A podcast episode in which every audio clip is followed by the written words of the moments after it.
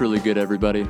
This is Nathan Allenbach, and welcome to the podcast where we get into people's stories and go down a bunch of rabbit holes about what's really good in the world.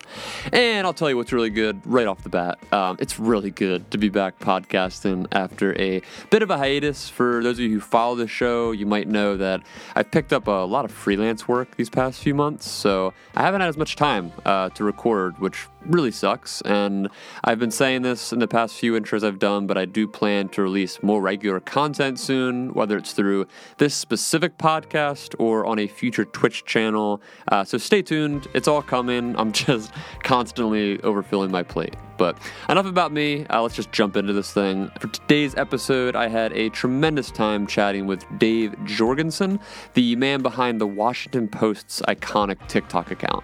Uh, Dave also produces other shows for the Post, like uh, Department of Satire and Short Takes, which can both be found on YouTube or their website. I also learned afterward that he hosts his own podcast called Survivor Top 10, which recaps Survivor episodes. I, I, it's still on. Who knew? well, I knew because my wife's obsessed with Survivor, which we get into on the show a little bit. Um, I, I, got all that linked in the show notes, uh, along with a recent piece that featured him in the Atlantic, which was super cool. And uh, of course, a link to his Twitter account where he gives like behind the scenes commentary about his work, just similar to what I do. If you're into that, it's all good. If not, it's also all good. But uh, we took a deep dive into his background throughout this show, um, just how he got into TikTok last year, uh, what the process has been like personally and internally with his coworkers. We also ripped about the state of online media for a bit and got into the platform's culture at large, which is uniquely dominated by Zoomer humor, for those of you who don't know. but it is continually expanding demographics more every day, including the uh, boomers like us. And I just read actually that it's closing in on a billion monthly users, which, just for scale, uh, both Facebook and YouTube currently have around 2 billion monthly users. So it's just insane. It's already like half of that um, if it maintains this uh, level of growth. And plus, we uh, also talked about spam, Aaron Carter, and just overall why I now believe that uh, him and my wife were actually meant to be together. So uh, no, I'm, I will not spoil it anymore here. That's just that's all you get. So please enjoy and uh, please rate the podcast on iTunes or wherever you have it if you dig it. Now let's get into what's really good.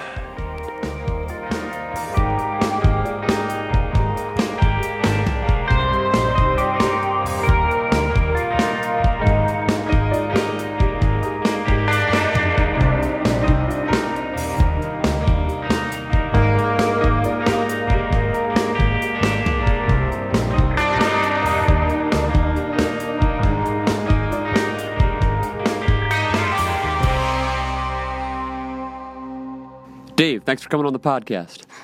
Hey, thanks for having me. I'm pumped. Good. This is going to be a fun one. I've been wanting to do this since I met you at uh, the the conference, the Social Fresh conference. Good. Uh, just like when I met you, I drank like a whole thing of coffee just now, so I'm twitching. so I'm getting the real you, the real you that I met before. The real, yes, yes, the real me, which is uh, full of coffee, I suppose. That's the DC me too. Perfect. Oh man, yeah. I, I The DC life. I mean, you're right in the the sort of epicenter of media and politics right now. I can't even imagine being down there this time in in history. it's so you know it does it doesn't even make I, I don't think anyone is processing eh, you know both as a country but specifically in DC what's going on. It's kind of like we all ran this marathon from 2015 to 2016 and then I could see a lot of people getting ready to take a breath and then you know the unexpected happened and Donald Trump got elected and everyone's like, "Oh, we're going to run the marathon again." And we've just been doing it over and over again. And now we're like, "It's another election. Like, I guess I'll run that marathon." So, uh, everybody's running on fumes at this point. Exactly. Yeah. That's hilarious. Yeah, it's um it's a crazy time. Crazy time to be alive, especially like working in journalism and media, yep. which I want to get into with you throughout this whole conversation just because I feel like specifically what you do doing these TikToks for the Washington Post is such a interesting sort of intersection between the sort of new age internet advertising marketing world and like trying to relate to young people but then at the same time you're also trying to not just preserve uh, a media institution and publication but try to like make it relevant and appealing to young people so like was this whole thing your idea or like like how how did this whole thing come to be i guess from the from the get-go yeah, it was it was my idea for better or worse. Uh, I think they say for better now, but uh, you know when I pitched it, they're like, yeah, okay. safe to say, I think. Yeah, yeah. Uh, but yeah, I I I think back in March, I really wanted to pitch it. I didn't even really know the platform yet. I just understood. Um, like how it worked. I, di- I didn't even fully understand the culture at that point or all the different, especially I didn't know all the memes. I just kind of looked at it and I said, okay, this works for everything that I'm good at. And you know, I'm not good at a lot of things, but I, am good at editing and writing short bits. And I was like, this this plays to my strengths. So mm. I kind of pitched it on that. And I'd been at the post at that point almost two years, so I'd, I'd built enough trust where, you know, I wasn't just this new guy coming in like we should do TikTok, and uh, it was a little bit, you know, they, there's at least some understanding that I knew what I was talking about. And I was lucky enough that uh, another one of my coworkers, Teddy Amenabar, um, who works on social the actual social team. I don't work on the social team. Uh, he kind of came in that meeting with me because I asked him to, because he has been on TikTok and is still on TikTok and is obsessed with it, and so he could answer all the really hard questions that they had that I didn't know the answer to yet. Right. Uh, yeah. So yeah, definitely my baby from the beginning. What did you do for um, Washington Post before all this? Then were you just like in video production with them? Yeah, I was hired on the what what we now call the creative video team, uh, but even at the time, it didn't have a name. It was basically just early 2017. They announced not only in video but all across the company just a bunch of new positions. Mm-hmm. Uh, probably the most people they'd hired in a in that sort of group in a long time. And so there's this new creative video team, and now there's about 10 of us on it. And I was the first person hired to the post. There was already one other person there. And um, I basically was hired as writer editor and I came. I, the person that hired me was my boss in my old job, and she kind of knew what I what I'm about and what kind of stuff I like to do. And so very quickly, I started doing political satire videos. I did started the series, which I still do from time to time, called Short Takes, where I interview kids on the street about anything. Yeah. Uh, it's, it's sort of like YouTube. Kids say the darndest things. The Art Linkletter one, not not not the other one. And uh, and so it, it's you know, I, was doing that for a couple years with some exceptions where I would help other people with their projects because everyone on my team runs different series. Uh, like someone she does she did this series called Should I Freeze My Eggs? So I helped a lot with that one. There's another series where this person is Throwback Thursday, and I, I just helped with a lot of people. Yeah, that's cool. So before getting hired there, then like what what was kind of your background getting this? I know you, you mentioned like this is kind of a specific skill set you have for doing skits and, and editing and all that. I mean, were you doing video production or comedy prior to all this? Because you seem like a pretty natural personality as far as like not just being able to put the skits together, but just owning that that limelight in a way. Yeah, I think I, I like to think of my. Well, I don't like to think. I, I, think, unfortunately, I was never quite natural at it. I just did it so much that it comes off more natural mm, now. Okay. Um, I, I, you know, I just am so extroverted in that way where I like to make people laugh, and so that's where that everything sort of stems from. Like uh, in college, I all I wanted to do was was be was work for a late show, and I knew that I could get this internship at Colbert Report because people at my school had previously gotten that, and that's like the reason I went to the school I went to, DePauw. Mm. Um, was I knew about this internship, which is crazy. Uh, I'm glad I did it, but in retrospect, like that internship was not guaranteed at all. Right, right. uh, so that was great that that worked out. Uh, but so once I was at Colbert, and that was 2012, um, it was during the presidential election and it was so much fun uh, watching what they how they just took the news in every single day and how they reacted to it. And i just kind of started to enjoy politics in that way. By the time i left i realized like how much i knew about what was going on uh, just politically in the country which i'd never at all been in even like somewhat aware of what was going on. So, uh, and so I just, you know, from then politics just became something that was really interesting to me and really funny to just poke at. Uh, my sort of like class clown instincts came in and i just uh, within a, a, year after school i was already in dc because a friend of mine uh, was already here, and and he was a friend from college that I did this late show with uh, at college. It was it was called the pre-recorded late night show, and we had it was like SNL meets sort of how late night is now with digital shorts and all right. these. But but I but I also had a desk and I would interview teachers and like the lunch lady and like all these different. Just it didn't really matter. We would just interview someone and really weird stuff. We did like an Oprah style episode uh, where we just had someone make a really big sandwich and then we just cut it up and threw out sandwiches and said everyone oh gets a sandwich. uh, we did all kind. It was it was honestly it was it was really fun and creatively.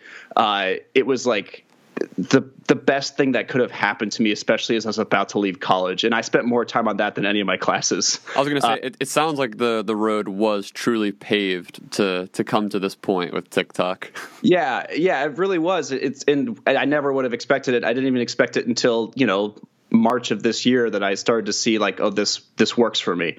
Uh, and not to say that TikTok's the end all be all, but it's certainly uh, something that right now I'm obsessed with. Um, and so yeah, my friend that I did that late show with, he went out to DC and he's working for this really small site called IJR, or at that time it was called IJ Review, uh, which was conservative leaning. And he's like, they want you to uh, to run the humor based website on this conservative lean site. And I was like, ah, I don't, I don't know how that works. Like, yeah people like to joke like oh you know conservatives can't be funny but there's kind of a little bit of truth to that i think. Um, but i like the challenge. Uh, i like i re- and honestly it was a great challenge to basically create this site that had to appeal to anyone from libertarians to what what would become Trump voters. Mm-hmm. And I was by the time Trump was elected, like I had known for two or three years what a Trump voter might look like, and I already knew where the party was going because I had been trying to make those people laugh for three right, years. Right. So it was actually it became an asset pretty quickly, though it was really difficult. And while we were there, they kind of merged the humor site into I, what became just IJ.com, and then we started making just basically videos all the time um, and they we started doing ones with presidential candidates. Uh, the one we did first that was like uh, probably the, the most popular from that time was Lindsey Graham smashing his cell phone. uh, and it was when Donald Trump gave out Lindsey Graham's phone number at a rally. Right. And and the next day we're like actually that night someone on our team called one of his people they knew and was like, "Hey, do you want to like just smash your phone on camera for us?" He goes, "Okay." Perfect. And so we had that video done by noon the next day. And it's so crazy. That was four and a half years ago and Lindsey Graham is completely pers- the perception of him is the opposite now. It's it's so strange. Like he hated Trump both privately and publicly then, and so uh, it's it's crazy how time how yeah there was a lot of that flip flopping on like conservative media, even like even just on Fox in general, just like the general conservative. Yeah, oh, and I'm, I'm sorry to keep interrupting. you're good. You're good. It's, there's a little bit of a delay. It's fine. Okay, okay. Fair enough. Uh, so that that actually that kind of led to the demise of our site in some ways was because there was no real identity. Um, the the site I work for, the the political news was leaning right, but it was kind of leaning center right, mm. and they like quickly couldn't really thrive in this new Trump age, and the site started to collapse. Everyone that I worked with started going everywhere else. Um, like pretty much half the people that started Axios were my former coworkers, um, and they all just jumped ship there. A lot of people went to CNN, and and by the end of it, I was it was basically like me and my buddy Colin, the guy who got me hired from college, and we were like the two left on the raft. like the ship had sunk a long time ago, and Colin was like, "I'm just gonna quit." oh man man. And then I, I kind of laid on the raft a little longer until I found rescue at the Washington Post. Uh, but he, don't worry, he got a job at Axios not long after that too. So, so it's it a all, happy ending.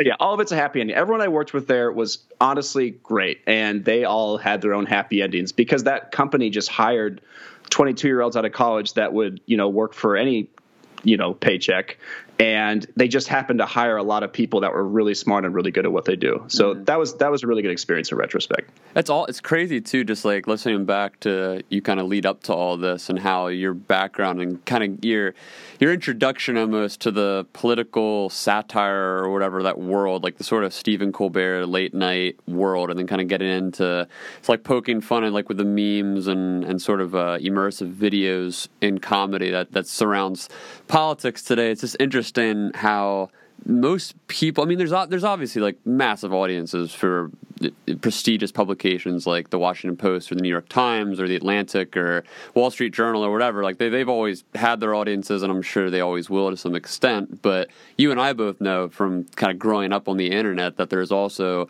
mass mass demographics of people, not just kids, but just people in general who, especially today with access to the internet, they don't really are they're not interested in politics in like a serious way where they're reading long form pieces on the Atlantic or, you know, waiting for these really serious segments that are analyzing foreign policy or whatever. Like they're getting their bits and their information from people like John Oliver or, you know, some like sat- satire news person who just does bits, whether it's on Twitter or YouTube or whatever. So it's interesting how, like, you kind of experience that intersection a bit going into the Washington Post, which isn't really, I mean, it's a much more prestigious platform than say like a late night show but you're kind of right. bringing in that newer uh, almost like a necessity because like you and i both know i mean i'm sure some of the people there pushed back and i'd be interested to hear like what your experience was like in the beginning there because uh-huh. we both know that yeah obviously there's a massive difference between the late night type comedy, political commentary, or whatever, and then the more prestigious media institutions. But at the same time, like they're reaching completely different audiences. So you get to kind of bridge the people between them in some way. So like I don't know, did you get to communicate that vibe at all like to the people you were working with when you were trying to like pitch this and explain it or like what was your experience if that wasn't accurate at all? Yeah, I, no, no, take. that was you no your take is your take is accurate. Uh, the the only the only edit I would make to it is that uh, and we'll get into that part later, but the reception was has been mostly positive. I would say like almost overwhelmingly positive in a way that uh, is almost unexpected. Just from what we've done so far uh, within my coworkers at the Post. But uh, bringing it back, I think you know I, I, mentioned the the sort of two years I'd been there already. The way that we would justify things then is we'd be like, you know, even just the satire page was a was really hard to pitch mm-hmm. because we actually pitched it as its own separate YouTube channel called Department of Satire, and they were really resistant resisting to it at first. But we kind of were like, "Hey, satire, satirical cartoons have been part of the newspaper since Ben Franklin." You know, wrote that join or die snake, and he was trying to get people to uh, join the union. Like it's something that's existed for an extremely long time, um, and video is just the next version of it. Uh, it, it, was it was especially helpful that we could point to Herb Block, who was the cartoonist for the Post for 60 years and won like multiple Pulitzers. There you so, go certainly we're not going to win a Pulitzer from TikTok unless they very quickly change the descriptions of the categories. Um, but that was enough to be like, okay, satire, political satire especially, has a place here at the Post. And so by the time I, I pitched TikTok, it wasn't that hard to make sort of the second leap into. Uh, you know, TikTok is actually something really relevant, and and also I was brought on to bring in younger audiences. I, I sort of I didn't mean to omit that earlier, but part of the creative video team's main goal was to bring in millennials and, and Gen Z and all that because you know the post still has a pretty strong subscriber base, but it's it very heavily leans towards people's in their in their 40s 50s and 60s right right right. Totally. Yeah. And I, I remember uh, reading somewhere that you had mentioned the whole bit about the political cartoons which i think is such an important point because when looking at a lot of these sort of new experimental areas of, of marketing and advertising for media i mean it is a brand new landscape. I mean we're like we're in uncharted territories in a way so it's helpful to be able to parallel like what's going on right now to things that we've experienced in the past because i've, I've seen seen a couple people, not just through your uh, like interviews that you've done, but just in general online, talk about this type of marketing or whatever, and they'll say like, "Oh, it, it kind of trivializes the news or the institution of journalism. It kind of makes it feel like it's less." serious, but to yeah, to what you're saying there, I mean, this is something that's always been tied in to these institutions in some way. Like maybe not like when you look at even just like the New York Times or whatever, it's not like every single piece is this like super serious long form. I mean, there's opinion pieces, there's cartoons, right. there's all these different legs to that institution. So it sounds like you've thought plenty about this as you've gone along. yeah, and I've had to because you know, uh, as you could guess, I've I've had to explain myself to a number of people, both inside and outside the building, uh, and why we're doing it. And you kind of hit on one of the main things I usually say, which is that you know the politics section of the Washington Post is like one fifth of the actual newspaper we mm-hmm. produce every day, if if less. So uh, there's a lot of people uh, to highlight in our newsroom too that uh, that we do on TikTok almost every day. So that was another big part of the pitch was like I'm going to be showing everyone in our newsroom and what they actually do. And if you actually, you know, look at the platform, you'll see where I'm commenting and replying on our own videos about who this person is and what they do. And uh, you know, while it all seems very silly at times, and certainly we make very silly TikToks, um, the, the integrity is still there uh, in my opinion, and I feel pretty strongly about this. That I, have never it's not like I'm posting you know fake news or uh, everything we write that's uh, about a story that's going on. I basically have taken it directly from one of our Washington Post articles. So uh, the integrity still exists in terms of like we're not lying to people by any means, but you know we are certainly being kind of having actual fun in the newsroom. And uh, I'm of the opinion that's a good thing that people should be smiling. and, totally, uh, totally. Yeah. How did how did you initially? I'm just I'm so interested in this whole bit about you collaborating with everybody in the newsroom. I think it's easily yeah. my favorite part of yeah. all the TikToks you do. Because at first when I started scrolling through, them, I'm like, oh, it's cool. Like he collaborated with this department or whatever. That's sweet. And then as I'm going through, I'm like, holy, like he's literally collaborating with like everybody at this company. So I mean, like, how are are there people with different opinions? Like, do some people not want to have their face shown? Like, how how is that whole collaboration process like with uh, your coworkers? Um, so, well, can I explain to you first how I sort of how I thought or no, you're not allowed, Dave. You're not allowed. I, Please, am I allowed to share uh, my feelings?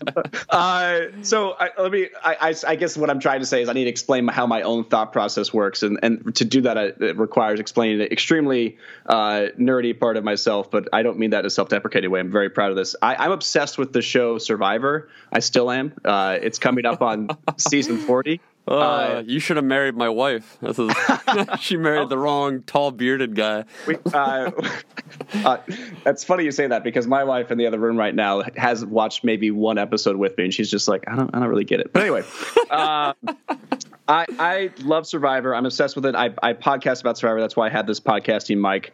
Um, and I, I, am not as good as your mic, so you know. Oh, but uh, yeah, gosh. Uh, but uh, I, I love Survivor because uh, uh, basically for the strategy. It used to be about the survival part, and it still is to a small extent. But now it's much more about strategy and how you approach people and how you sort of uh, build alliances. And I kind of have liked thinking of all this as sort of uh, getting endorsements and alliances from other people. So I was very strategic about who I approached first to be in TikToks. Um, I knew that David Fahrenthold would do it, and you know, obviously he's one of the most recent Pulitzer winning reporters in our newsroom. He's very well respected, and I knew he would say yes. So re- very early on, I got him in a TikTok. I got Wes Lowery, another Pulitzer Prize winning uh, person in a TikTok. Um, I got uh, Robin Givhan, who's our fashion reporter, who everyone is obsessed with, and they should be. And so I knew that by putting these people in TikToks and having their, I mean, their faces there, and then publishing it to Twitter, which was the biggest part of the strategy, uh, that I would start. Everyone else else would start saying yes. And the Twitter part, especially, was really important because you know we do have a Slack channel at the Washington Post, but uh, basically people find out about the post through Twitter because, as you know, DC in general and politics, they're all just very. It's just one big cesspool. Yeah, everybody knows each other, and yeah, yeah. And so just by posting on the Twitter, I knew that it would get some sort of outside momentum from that. And so it's funny because you, you do get the momentum from TikTok, but Twitter itself has actually propelled it more and actually kind of given me job security as far as my job with t- making TikToks uh, because all the public support on Twitter makes uh, you know makes my bosses everyone feel comfortable about us being on TikTok. And we also got Marty Baron on a TikTok probably like the third week in, and that was huge. Yeah. Um, and the thing about the, the one with Marty is I think it's hilarious. Not a single person on TikTok understood it. The whole joke was that there was that Liev Schreiber was in the newsroom, and we were really excited about it, but it was just Marty Baron.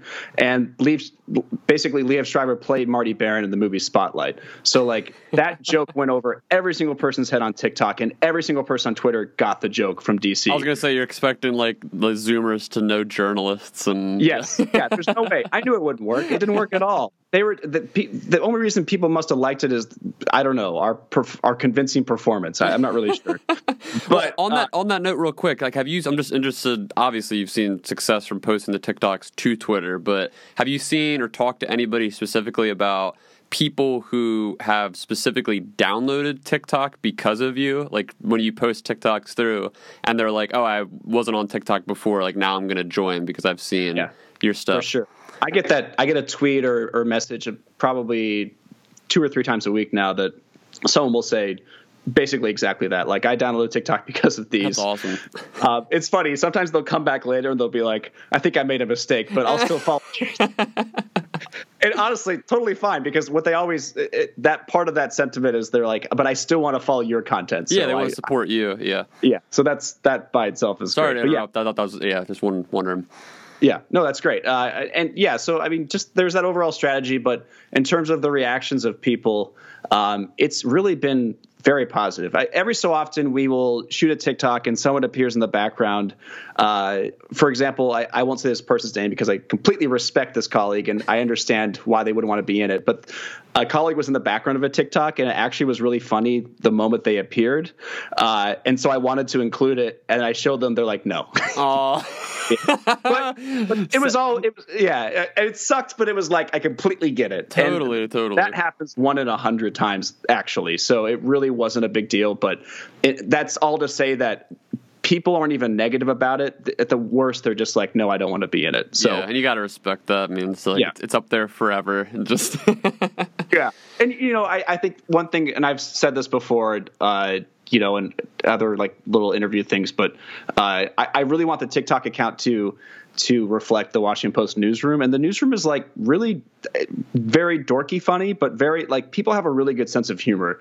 Uh, our video team sits right next to sports, and sports is just like there's one person there. Uh, she was just in a TikTok. She was in the the fish joke TikTok where I I told her a joke and she covers her face in her hands. Cindy uh, Boren, and she is just constantly just like yelling at no one. She'll just like say something out loud and just laugh to herself, and it's the best. and I haven't been able to capture that moment on like my phone yet, but uh, it, it, there's just a lot of like movement in the newsroom as you'd expect, but also just a lot of personalities, and so it's great that people actually get to see that. Yeah, it definitely comes through in all the TikToks. I'm always so impressed. It, it literally feels sometimes where I'm like, are these did they take acting classes or something? Like some of the people are so just naturally funny and enthusiastic about what's going on, which is which kind of just immediately negates the question I had before, which is it's obvious that people are excited to be in them. Like no one, no one in the videos looks like they're being forced to be there, and if they do, it's like on purpose, like they're acting, and it's very clear that they're acting like what is going on right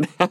right. Yeah. And you know, I, I, well, first of all, everyone's very positive because I think that's uh, the leadership of the company. I think Marty Baron himself is very good at uh, encouraging people to try new and exciting things. That's why I felt I could pitch TikTok in the first place.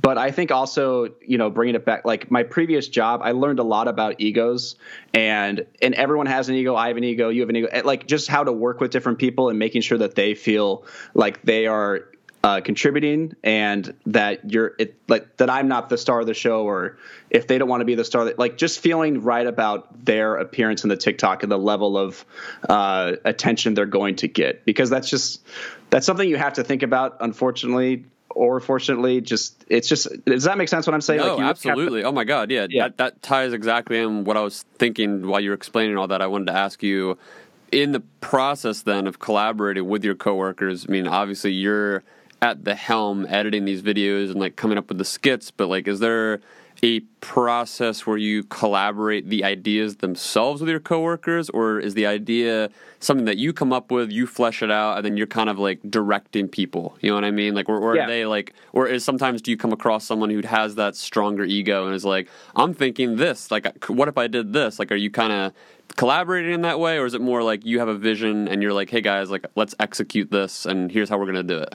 Yeah, I would say uh, ninety uh, percent of the time when someone says I want to try this or I have this TikTok idea, I I'll just do it, and I'll and I'll and we always kind of agree like let's do it your way and let's do it with the way I was thinking. And I honestly like fifty percent of the time it it, well, it goes either way, you know, mm-hmm. every other time. Like it really, so that's, and the reason I think we can do that is because TikToks are, honestly, because TikToks are 15 seconds. So uh, it allows me to be like, you know, we can just reshoot this part. It's going to take literally seven seconds. So right, right. that, that helps a lot. Um, but I, yeah, in general, that's the part uh, where I have to keep myself most in check. So I, at one point, created this TikTok Slack channel where people can post their ideas at any point at any time. And that was so great because because people, you know, are constantly putting ideas in there. I told anyone if you have like a really big idea, just email me. And so everyone uh, can contribute ideas to a point where I always have like sort of a backlog of different TikToks we can do it. And I think most of the time we end up doing at least a version of a TikTok someone wanted to be in. That's awesome. Um, I love that. Yeah.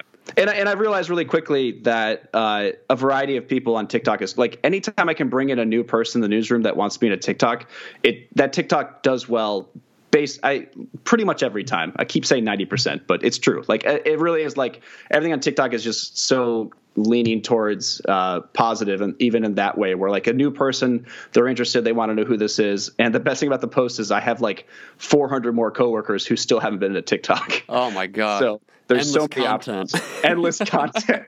the content farmer's dream. I'm interested to know, like, just generally when you went into this whole thing. I mean, obviously there's a learner's curve for anybody who joins a new platform like this. You have to kind of spend time figuring out what the culture is like and, and how you ought to be on it and everything. But for you specifically, I mean, you kind of developed this persona, which from meeting you, it feels similar to me at least in my job with Steak-umm and the other brands I manage. Like I get the opportunity to largely be myself, like not 100% obviously, but I can kind of project my personality into the brands I work with. And it feels, from meeting you in real life and even talking to you now, it feels like your real personality is similar to this persona, but it also mm-hmm. has that kind of like dad edge almost or like like yeah. kind of goofy it's like you're a boom you're not even a boomer like you're a like a millennial person who knows you are seen as a boomer to zoomers yeah. so you're trying to like balance your perception yeah. by being like light so like how, how did you go about i guess developing that and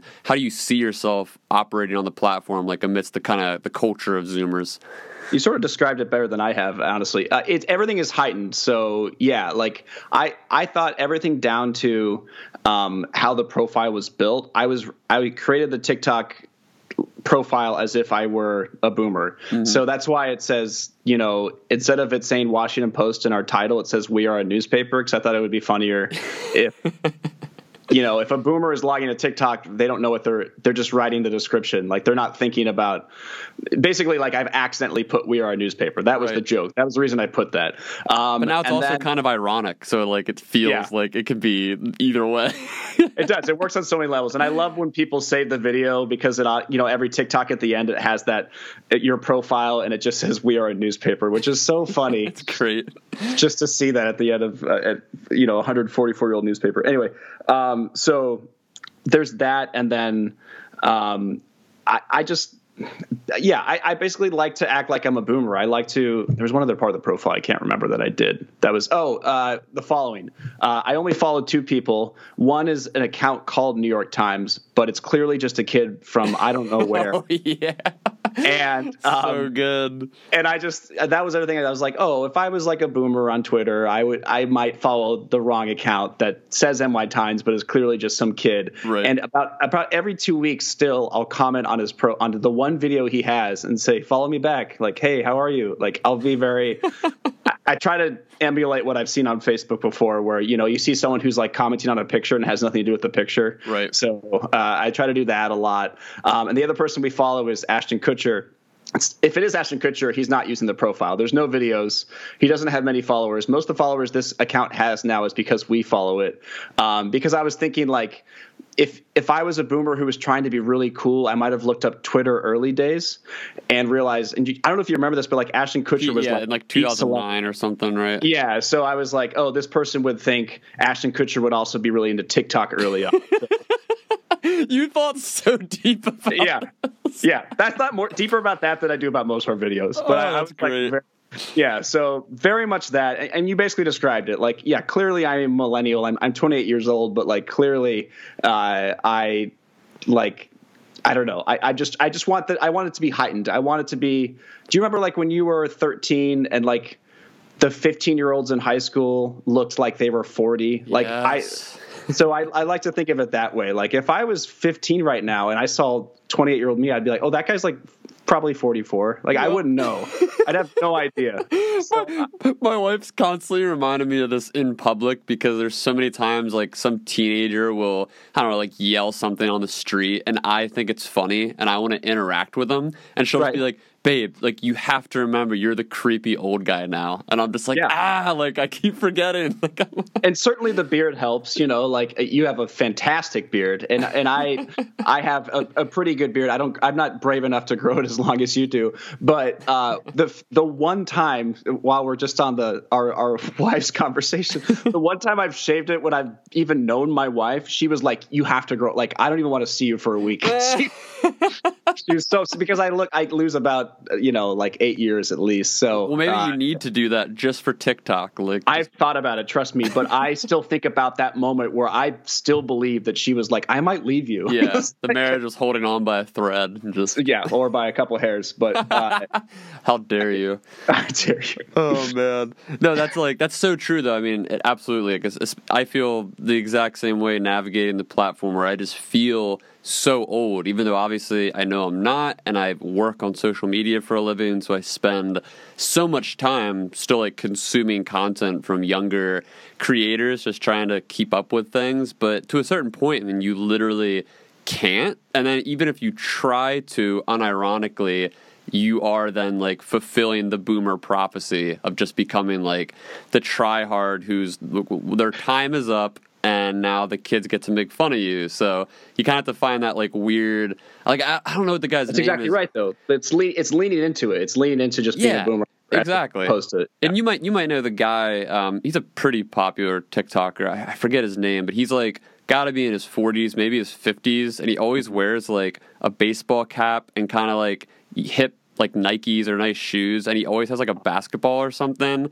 And he does like the little dance moves where he throws the ball and catches it. And I, haven't seen this, but Oh, I'm- I'll I'll send this guy to you. I, I, I don't Okay. follow him, but I see his stuff on the for you uh, page once in a while, and Uh-huh. he's clearly like he's older and he's trying to be cool, but he knows that it comes off ridiculous and corny, so he just like plays into that, and it like the sort of self awareness makes it funny, and like the kids enjoy it because of that. Like they wouldn't enjoy it if he was like being dead ass serious like i'm really trying to be cool with these hip dances. So that's it's, it's an interesting line that people like you and i have to be walking while we're trying to be relevant but at the same time like acknowledging we literally can't be relevant to a bunch of teenagers or like kids in their early 20s yeah, and I and I think that like you know the basically I would say probably millennials like I think you and I have a really good sense of like bullshit on the internet but like Gen Z really has a great BS detector um, of like who is being genuine and who is not. Yeah. and I think when you're sincere in your awareness of yourself like when you're self-aware they get it and they're okay with it. Like when you're that guy who's you know trying to be a little bit jokingly trying to look younger with his Nikes and the basketball, or if you're me and I'm like acknowledging that I I don't know what's going on, or I'm trying to be a VSCO girl or whatever's hap like they they respond to that much more than someone who's actually just trying to uh, blend in like very seriously. Like you know the the what was the story that came out today with the. Uh, the former TikToker who made up a fake account that's clearly him, uh, and he's now given all the assets to it.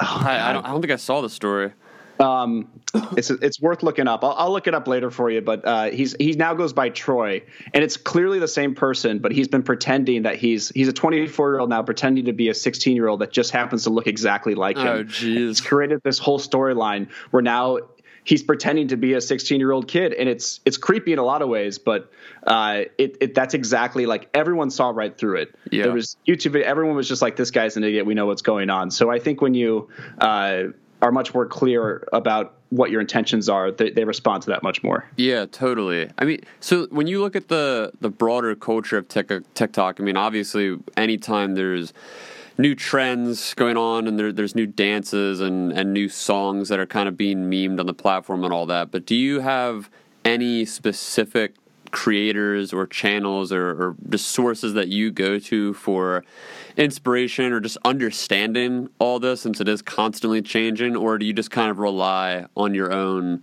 like wit I, and then following the for you page? Yeah, it's it's the latter, but it, not because I don't like I, I, would love to go down that rabbit hole every single day mm. and and get in, and I certainly get inspired by specific people's TikToks, but that's through the for you page. Right. right. Uh, I think if I like really got into one account or a few accounts, our account wouldn't seem original anymore. So I, I'm just very, I, I have to kind of like take my foot off the gas pedal and just kind of go into a room by myself and think about what I want to make that day. And then uh, if I see a TikTok that has a really cool sound or like a cool idea, I'll try to apply that to whatever the story I'm trying to tell that day, but I don't. I, I try not to form our personality of the TikTok around. No, that's TikToks. that's super smart, especially because like I've I've noticed this. I've only been on the platform for like three week, three weeks this week, but it's insane. This isn't a unique problem to TikTok per se, but it is crazy how often there's just blatantly stolen content all right. Uh, like not not just like trends because obviously if there's a dance trend or whatever like people might do similar skits or similar dances but i mean people will just straight up rip exact concepts exact skits or like rip old vines that like went viral five years ago and that kids yeah. today like didn't see so they think it's new and original and it's so weird because like a lot of that is still new to me. Like I'll see a TikTok and be like, "Oh, this is really funny." Look through the comments and there's like 10 people being like, "You stole this." Like credit this person. So then it's like, shoot, I mean like there's it is really tough to be trusting, I guess, of the sort of creators on there on like what you can even use to inspire content because a lot of it's just like ripped or stolen or you just don't know where it's come from unless it's from like a reliable creator. Yeah, and it, it is tough, but I do. You did hit on the one thing I really appreciate about it, which is there's a lot of like sort of self policing where like a lot of the community of TikTok itself will comp like you just have to check the comment section to know if it's not an original idea or go to the see you know sometimes the original sound is in the corner and you can find the original video or it's it's very it, it's people shouldn't be copying each other obviously but i think better it, it's caught quicker than it is on other platforms or has been caught. Totally, totally. I, I literally just posted, uh, it was yesterday, the day before on my Twitter, just how like it's insane, not just with this example, but just generally speaking, how positive the platform is. And like mm-hmm. I've been kind of ex- just going all over it. I mean, I've gone through what I guess would be like the extreme sports type parts of TikTok or like the stunt parts of TikTok, and obviously the dance stuff is everywhere. There's like all and there's like food stuff. There's a lot of obviously comedy skits. I mean, there's tons of different sort of subcultures within the broader culture of TikTok. But like pretty much everywhere that I've seen, at least, the comment sections are overwhelmingly positive, and there is a lot of that keeping people in check and kind of supporting each other, which I'm just not used to seeing as much on other platforms, right. especially working on yeah. Twitter, where it's just like a constant cesspool of like, who are we canceling today? So, I oh mean, oh my like, god, have you have, do you feel the same way, or do you feel like do you see something else? Like I don't, I, am still no, no, new no. to it, so I just I'm just interested to know like what you think about the community. I thought for a long time I was being sort of like doe eyed or you know a little bit too optimistic about it, but mm-hmm. I still see just almost at least in our comments on our videos almost entirely positive comments you know i think if you haven't done anything to draw you know people towards you that are uh, whatever want to want to troll you or something then mm-hmm. it, they're really it's just not going to happen as much very early on we had this guy who would just constantly comment on every video um, about something he didn't like about the Washington Post. And and I actually I was I was listening to one of your earlier podcasts where you're talking about how you kind of I don't I don't know how you described it, but you kill them with kindness, and that's exactly what I do. Where you yeah. kind of like respond to them and and by us responding to them in a way that is very positive, or I would actually do it in a very what I I another going with the boomer uh, sort of persona, I would respond as if I didn't understand they were making fun of us. Oh. I, Just totally so like, sincere, like totally sincere. Yeah. And I still did that. I'll, I'll, but I don't get him as much anymore. But I would just very sincere, like you know, someone would call it the the Washington Compost, and I'd be like, no, no, no, it's Washington Post, but you're really close, like. and, and so just by doing that, everyone else likes our comment. They they kind of shit on the other guy, right? And then he sort of slowly fades away. And sometimes they, you know, like you were saying, uh, they sort of laugh back and they're like, "Oh, ho, we were just kidding." So um, th- there's, I think TikTok rewards that much more than it rewards just general negativity. Yeah, I think you can like t- you can typically filter out those negative. Um, commenters or trolls or whatever up to a certain degree where I think like the the, there's certain fundamental people that are out there that obviously are on every platform, and they're usually either really sociopathic or just like extremely vitriolic people in general and their entire purpose online is to just cause anger. And like those types of people you might not be able to change their mind or make them feel another way but then there's also like the politically motivated people or if you're super against whatever the thing is politically or ideologically in any way then you're also probably not going to get them to budge especially if it's you know like fundamentally against your like if you're the washington post i mean this would be like maybe an alt-right type person or if like if for me like working with corporate brands this is like more the leftist anarchist types like they're just so sure. Anti-corporate that no matter what i say it's not going to really puncture their armor in any way like they are set in what they think they know exactly what's going on with like the the interaction yes. itself like there's no like breaking that uh, tension but i think right. like past those people you can really break down someone's psychology pretty easily with comments because a lot of people are just looking for attention. They're just either either looking for a reaction or they're looking just to be heard in some way. Like I feel like so many of the commenters on social media on any platform, they're just shouting into the void, like hoping somebody responds. Yeah. So when you do respond, it like immediately disarms them to be like, oh yeah, there's a person there. I, I, forgot about that from shouting into the void all day. right, and that's and that is actually one of the huge advantages of TikTok that I didn't previously really have. Where, um, like the videos I would publish for the poster or even IJ before that, they were kind of all over the place, and I wasn't always in them. But now people like they sort of associate oh like a human face that's responding. And yeah, i think most of them yeah. most of them by now know that i'm the person actually responding. So it's really hard for them to like really come after me especially when i'm pretending to be this earnest 60 year old have you had like this is something we, we kind of touched on this um, yesterday and we were talking about the show. Do you have like any stalkers or any like oh, weird yeah. people. Like I, I feel like you you've just I, I don't know what the numbers. I mean I know it's in the millions of impressions that you reached as far as people that have viewed these things, but like your face is all over them. So I mean, obviously it's still TikTok. It's still kind of like a niche part of the internet, but obviously you're you're plastered everywhere. So I mean, like, so, have you had anybody follow you in like a weird way or whatever? Um, so yeah, uh, the best the best way to sort of explain it is uh, I sometimes I Google myself. Uh, I do it for vanity reasons, but also because there's another guy named Dave, named Dave Jorgensen who's a honky tonk country singer in Oklahoma, uh, and he has a website. It's called DaveJorgensen.com, and I like to pretend that him and I are in a battle, even though he doesn't know it about who's going to get more like Google mentions. And he also sometimes like I'm from Kansas City, and he plays sometimes in Kansas City, so he'll be up on a billboard and he'll say like Dave Jorgensen's coming to town, and my friends will like send me a Snapchat like, "Hey, you're coming." I'm like, "No, shut up." Uh, so uh, anyway, I, I, I, like to check in on Dave Jorgensen, Honky Tonk Singer. But as now when I type my name into Google, uh, the autofill it shows Instagram. It says Dave Jorgenson Instagram, Dave Jorgenson girlfriend, Dave Jorgenson wife, and then Dave Jorgenson the name of my wife. And I was like, okay, what? this is getting yeah. Um, and so and that's why my Instagram is private. Um, you can certainly follow me, and I'll tell you my account later if you're. But I, I just I had to have that corner of my life just be just be in you know private literally yeah, yeah. and so and i do get plenty of requests and sometimes people will message me on instagram and, and most of them are just pretty nice they're you know uh, they just I, I, think most of the time are just kind of earnest fans. Uh, Twitter, I get just all kinds of weird stuff.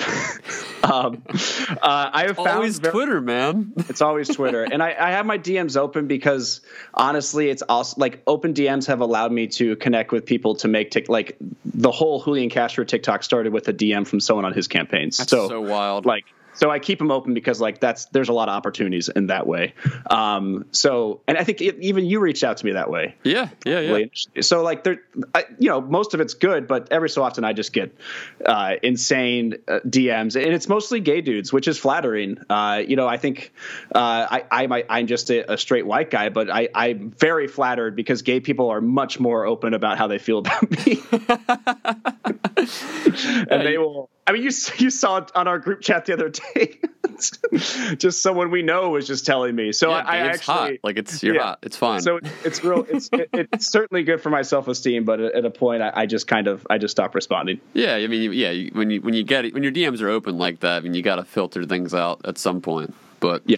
So like on the on the note of the the Julian Castro bit, I mean I know like he he the campaign person approached you and you guys got to collaborate and I know you've done other collaborations with presidential candidates at this point, but I'm interested to know um, someone else in that in that group chat mentioned this too. Like, have other people or organizations come to you at all for like advertising, like product placement or like a like a personal feature? Like, hey, we saw your your TikTok; it's oh. doing really well. Like, can we jump in on one sometime?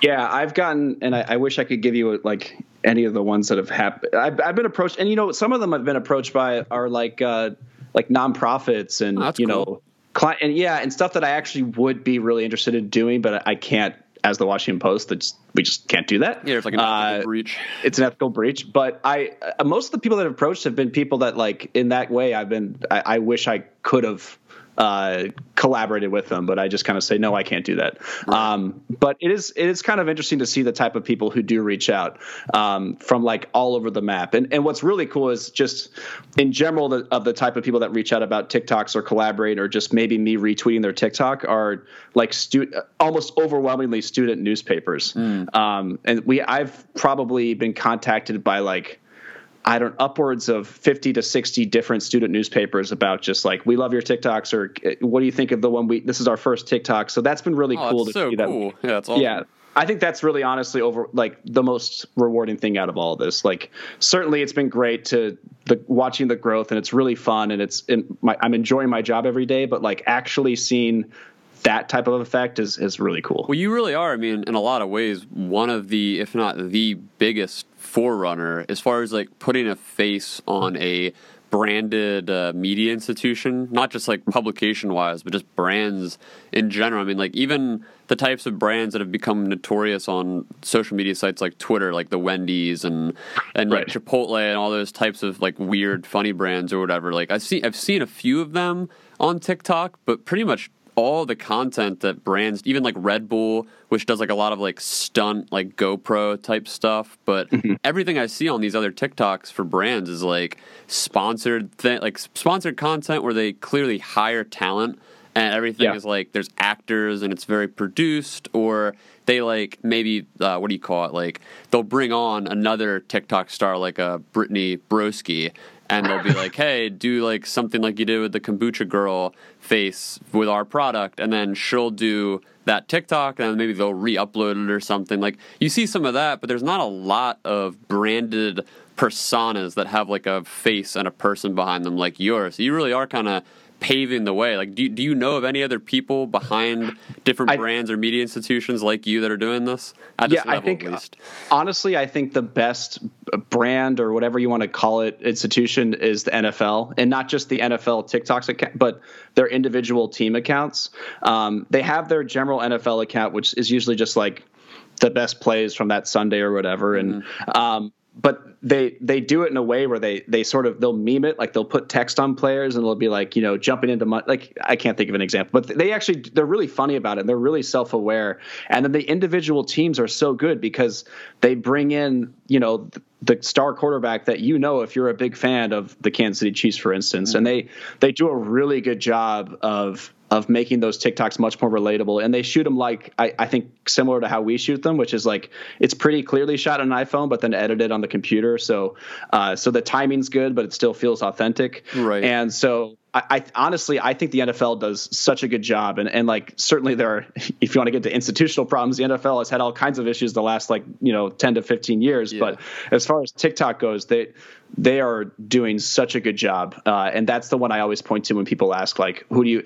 because they also have like a very clear voice, um, and that's that's really hard to do. And and one thing I've been very flattered is like all, a lot of the newspapers sort of try to um, imitate what we're doing, which is great. But like, what I would hope is that more and more other you know media sites start to try to do their own specific thing because I think that's much more valuable on TikTok is for everyone to kind of have their own you know a voice that reflects their media institution, whatever well, you want to call it. Yeah, and especially, and I'm sure that I haven't followed the NFL stuff. I've seen like a couple football related ones I, I think were NFL, like through the For You page, but they still don't have like a person that's like their image though. You know what I mean? Like they have right, like right, team sure. members and all that. Like you're probably the only one that I've seen at least that at, at, the scale that you're on where your face is heavily associated with it and even though you bring in other coworkers and people that are part of it, I mean it's still very clearly a voice that you've established that is very consistent with you kind of at the helm of it,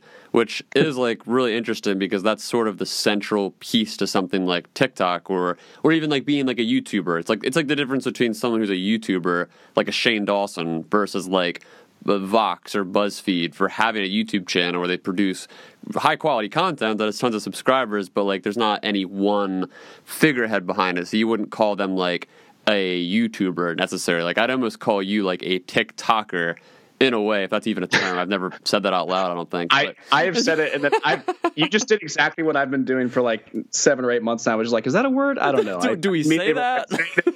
I'll just leave. Uh, yeah, no, I, I, yeah, I guess you're right. Um, and I sounds like I did not answer your question correctly before that. No, no, you're fine. You're fine. I, I, I was uh, interested to know anyway if you had other accounts that you thought were like great or influential. But yeah, it is interesting, like thinking about the difference between a brand, which is kind of like a broad image of like production and, and different, you know, facets to it, but then you being like the personified embodiment of that brand. You know what I mean? Yeah, I like to think of it. You know, something that uh, probably, perhaps unsurprisingly, happens at, at the post a lot is people come for tours of the building, whether or not they're you know uh, a presidential campaign or just someone's friend or family visiting. Every so often you see someone giving a tour of the newsroom, and so I like to I, I, watch those sometimes, and I like to think of what I'm doing as like I'm giving you a tour of the newsroom every day mm. uh, in a very specific way. So just like a sort of uh, like maybe I'm just trying to downplay my role a little bit, but I, I, I kind of want it just to be seen as just like a tour guide of the Washington Post, and I, I just want it to be like oh, you, I'm someone you can trust. Like I wouldn't let you down in what you're about to see in the next 15 seconds. Uh, but here's my face. You know what's about to happen. We're about to see some part of the newsroom. So I like to think of it as I'm just kind of like showing you the newsroom, and, and maybe you'll if this TikTok is about what's going on in the news, you'll learn a little bit of something. No, I, I love that, and it, and it goes back to what you mentioned before about just kind of understanding the egos in the workplace and your your role in that, which is really more of a steward of this like publication and this whole um, persona that you've developed rather than like the dictator at the helm of it like leading everything and like you're an ultimate command. I mean it really does show like throughout that collaboration and just the the many people you include and it's it's very clear that it's not you're not trying to be the center of attention. Like i think as a fellow, you know, person with an ego, like I would definitely say, like per my job, like working for a small, like twenty person ad agency, which represents a small brand, where I'm the only person running like Steak-umm social media day to day. So like mm-hmm. everything that I do in that, whether it's TikToks, YouTube videos that I, uh, that obviously people help me produce like stuff for that on the video end, but as far as like being the the person at the helm of that, like it definitely comes with a pretty strong tendency to like feel the ego behind it like i'm in control like this is all my personality because it's me day in and day out which isn't good i mean it's like it's not good to be right. in a situation where like you feel like everything is on you to like put your whole personality and all your energy into it that way because ultimately it goes beyond you like when you're representing an institution or a brand like it's not it's not about you. You're just the person in that moment that's representing its voice in a way, which gets into that like weird blurred line territory where now you're like partially defining its voice in this new platform, right. but it's also right. like you know it's not totally you at the same time. Yeah, and I, I, think we all you know learned a lot of that from the YouTube sort of initial, the first YouTube generation of people that sort of came out of it pretty scarred. Like, you know, a lot of those YouTubers either just kind of stopped making them all together. It became overwhelming because mm-hmm. it was just all about them and and they were very good at what they did. And, you know, like you mentioned Shane Dawson, like Shane Dawson's someone who I think he started to surround himself with more people because that sort of allowed him to to continue to exist in this world. And you see, like already, you have the TikTokers, the TikTokers, the TikToky, the TikTok guild TikTok making yeah. the TikTok, uh, yeah, uh, the the horde creating their own hype house, uh, which is yes. like you know, and and you know, as as kind of silly as it might seem, and the article about it is like, oh my god, there's just a bunch of 16 year olds in this house. Like, if you really read some of the the quotes about like these hype house people, at least from what what was shown in the article is they're really there to support each other. Uh, uh, you know, both. Um, within their actual accounts, like literally, but also just emotionally. And, and that's something that I think is actually fairly new in the sort of internet age of um, you just, you shouldn't make it all about yourself, even if you want it, like, even if your ego does demand it, it's just over time, it's not going to be a good thing for anyone, viewers or the creators. Yeah. And I think part of it too is I think these kids are so smart that like they don't get enough credit for like just how much they think about this stuff because they did grow up with it. And hmm. they've gotten to see all the failures of like our generation. Like you mentioned like the whole thing with shane. Like there's tons of youtubers like that that have from over the years like started at one point like in 2005 2006 or whatever and they hit like a slump. And then some of them come back but some of them just like fade into either irrelevancy where they have like mental breakdowns or or they get canceled for whatever it is. Like there's all these things that we can kind of like study at this point. And it's also pretty clear, I think, for a lot of the kids when they look at these past examples that like hype and clout and internet fame and all that is so fleeting. Like it comes right. and goes so fast. Like you could be on top of the world, everybody's talking to you, talking about you right now, and then in a year, everybody's forgotten about you and they don't care. Like they're on to the new things. I mean, with that, I think the, they know, they're aware at least that, you know, in some way, whether it's conscious or maybe a little bit subconscious, that they have to kind of like, not not leech, but like collaborate in a way where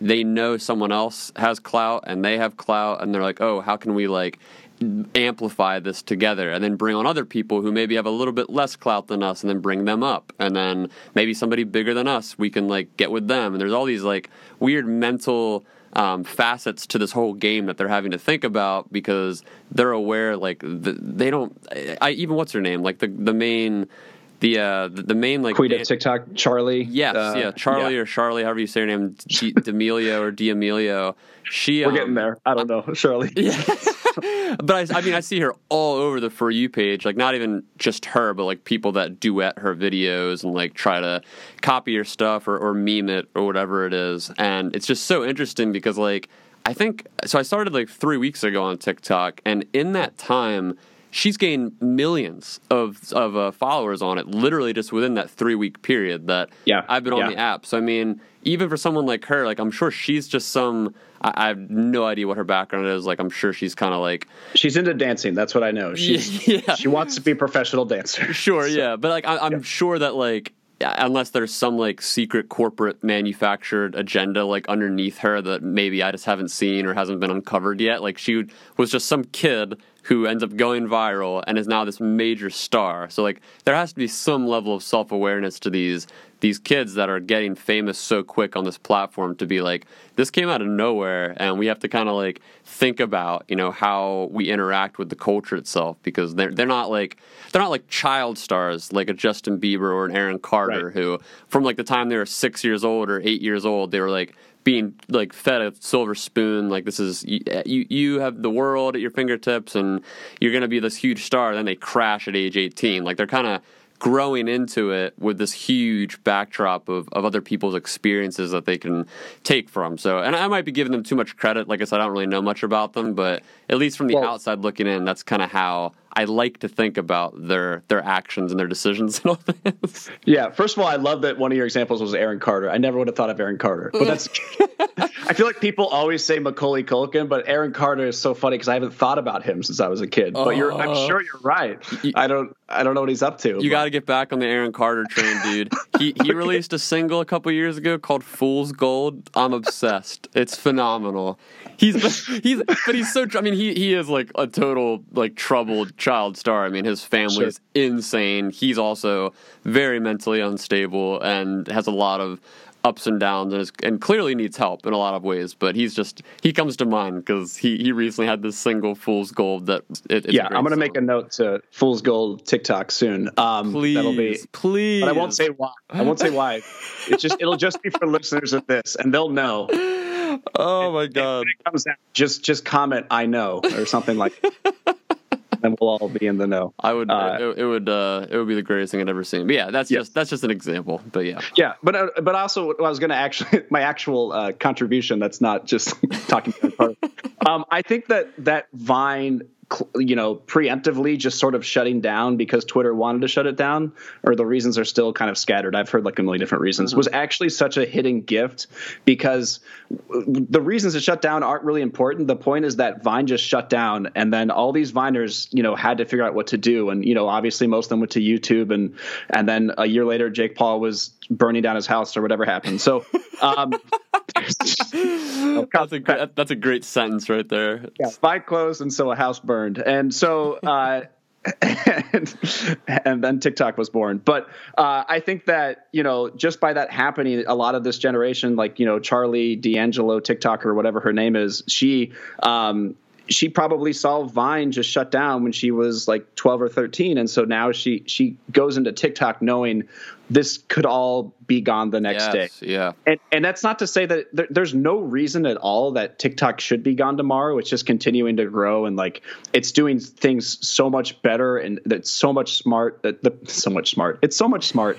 um, it's we're getting as we get into hour two. That's when I start. No, I love it. Keep it going. Um, and so. At, at, TikTok is really smart about what they do, and, and there's no reason that it, won't shut down. And they're much better at it than TikTok. But uh, whenever someone asks me, like, you know, is TikTok going to be around in a year? Like, of course, I think I personally think yes, they'll definitely be around a year. They might even do something like pull off something like Facebook, where they find out a way to be around uh, almost seemingly permanently. Uh, but like, there's no you shouldn't go into the next year planning for that. Like what I learned from, you know, I kind of look at my personal my short career as of now um, before 2017 and after 2017 uh, kind of in 2014 2015 2016 at ij.com like all of our traffic relied on facebook and that was a big reason everything went to shit is because Facebook started messing with the algorithm and trying to do all these different things, and they started prioritizing video, and then Facebook Live, and then they changed their minds. And so, all these different factors you had to account for every single day, they were changing every two weeks. Mm-hmm. So, it was just it was all over the map and and through that I learned like you can't make long-term plans in video at least right now. Yeah. You can you, I mean, you can set those goals. You should absolutely set goals, and I have plenty of goals for our TikTok account. But you have to wake up each day knowing that like something could shift in the algorithm, and and um, it doesn't mean it's not worth it. It's 100% worth it, but it's just I, I will ne- I will never be surprised by by anything happening in video social media anymore. Yeah, I mean that was literally just today. That was the breaking news of the College Humor and how they've laid off virtually their entire staff for that exact reason. Just I mean the fact that Facebook essentially monopolized, you know, the digital media space years ago, where you know brands have been sharing their their st- their websites and, and sort of like um, like landing pages through Facebook to to bring consumers off site to wherever they were based out of, but then Facebook decided, nope, we're gonna take all that away, and we're only gonna reward native uploaded stuff. So you have to now bring all your content to us, and then even with that, the, the algorithm is so like selective and confusing that you can't guarantee what's going to get eyeballs in the first place. So now all these platforms that used to rely on it for traffic, like it's just it's so so bizarre. Like how the you know you and I growing up, you know, we remember. I'm sure you remember like websites like um, like something awful, which I reference a lot on this show, Yes. or like Uh, eBaum's World. eBaum's World, um, Albino Black Sheep, uh, uh, Homestar Runner. There was like all these different comedy forum Homestar. blog, like yeah, like there's there's so many, and like and you would when you heard about them, you would search them online, and then you'd go directly to them. Right. Whereas like now you don't really do that. Like you go to Twitter, Facebook, Reddit, YouTube, all these like main megalith platforms, and then they take you to wherever you're gonna go. So like everything is really in their hands, and it's it sucks to be a publisher for any kind of content now because we're all so tethered to these tech corporations. Yeah, and, and that shift of of you uh, seeking out the news versus the news finding you was happening while I was uh, in college. I was a I was an English major, but I was uh, in this thing called Media Fellows, which was just basically an honors journalism program. Mm-hmm. And all of our classes for like every single year was was just talking about uh, like how is the newspaper going to survive and or like how will facebook kill the news? Like Yeah. in 2012 we already knew like this is not good for people just generally speaking. And so we were already trying to find the solutions. And I, I couldn't even tell you what we came up with. We probably had a bunch of crazy theories and theses on what could happen. But like you could see this coming a, a long a far way away. But now it's gotten to a point where like well this is the reality. Now we have to find a way to get people back into if if not being informed, just like getting content that's actually quality, because um, there's just so many different platforms that can just pull any lever at any point, and your entire business has failed unless you've sort of diversified and you know have a page on TikTok and Twitter and Snapchat and all that. And it's so hard to do that. Like you know of all people like working in this specific industry, like how difficult it is to diversify your energy and your resources to different platforms because if you want to do one really well, you have to spend so much time like in it and understanding it. Like you can't just like like I, I always get on marketing people about this because so many and it's not like in a lot of cases it's not literally the marketing person's fault but rather the the place they work for in some way that's kind of enforced this notion. But so many of these people that work in marketing or advertising they have this idea in their heads like oh well i work at an agency or i work for this brand and i have to operate so many channels and I'm going to use some tool like Sprout Social or whatever it is that schedules all my posts. And then that becomes the entire job where you're just like typing copy into a website that aggregates the content to all these other platforms.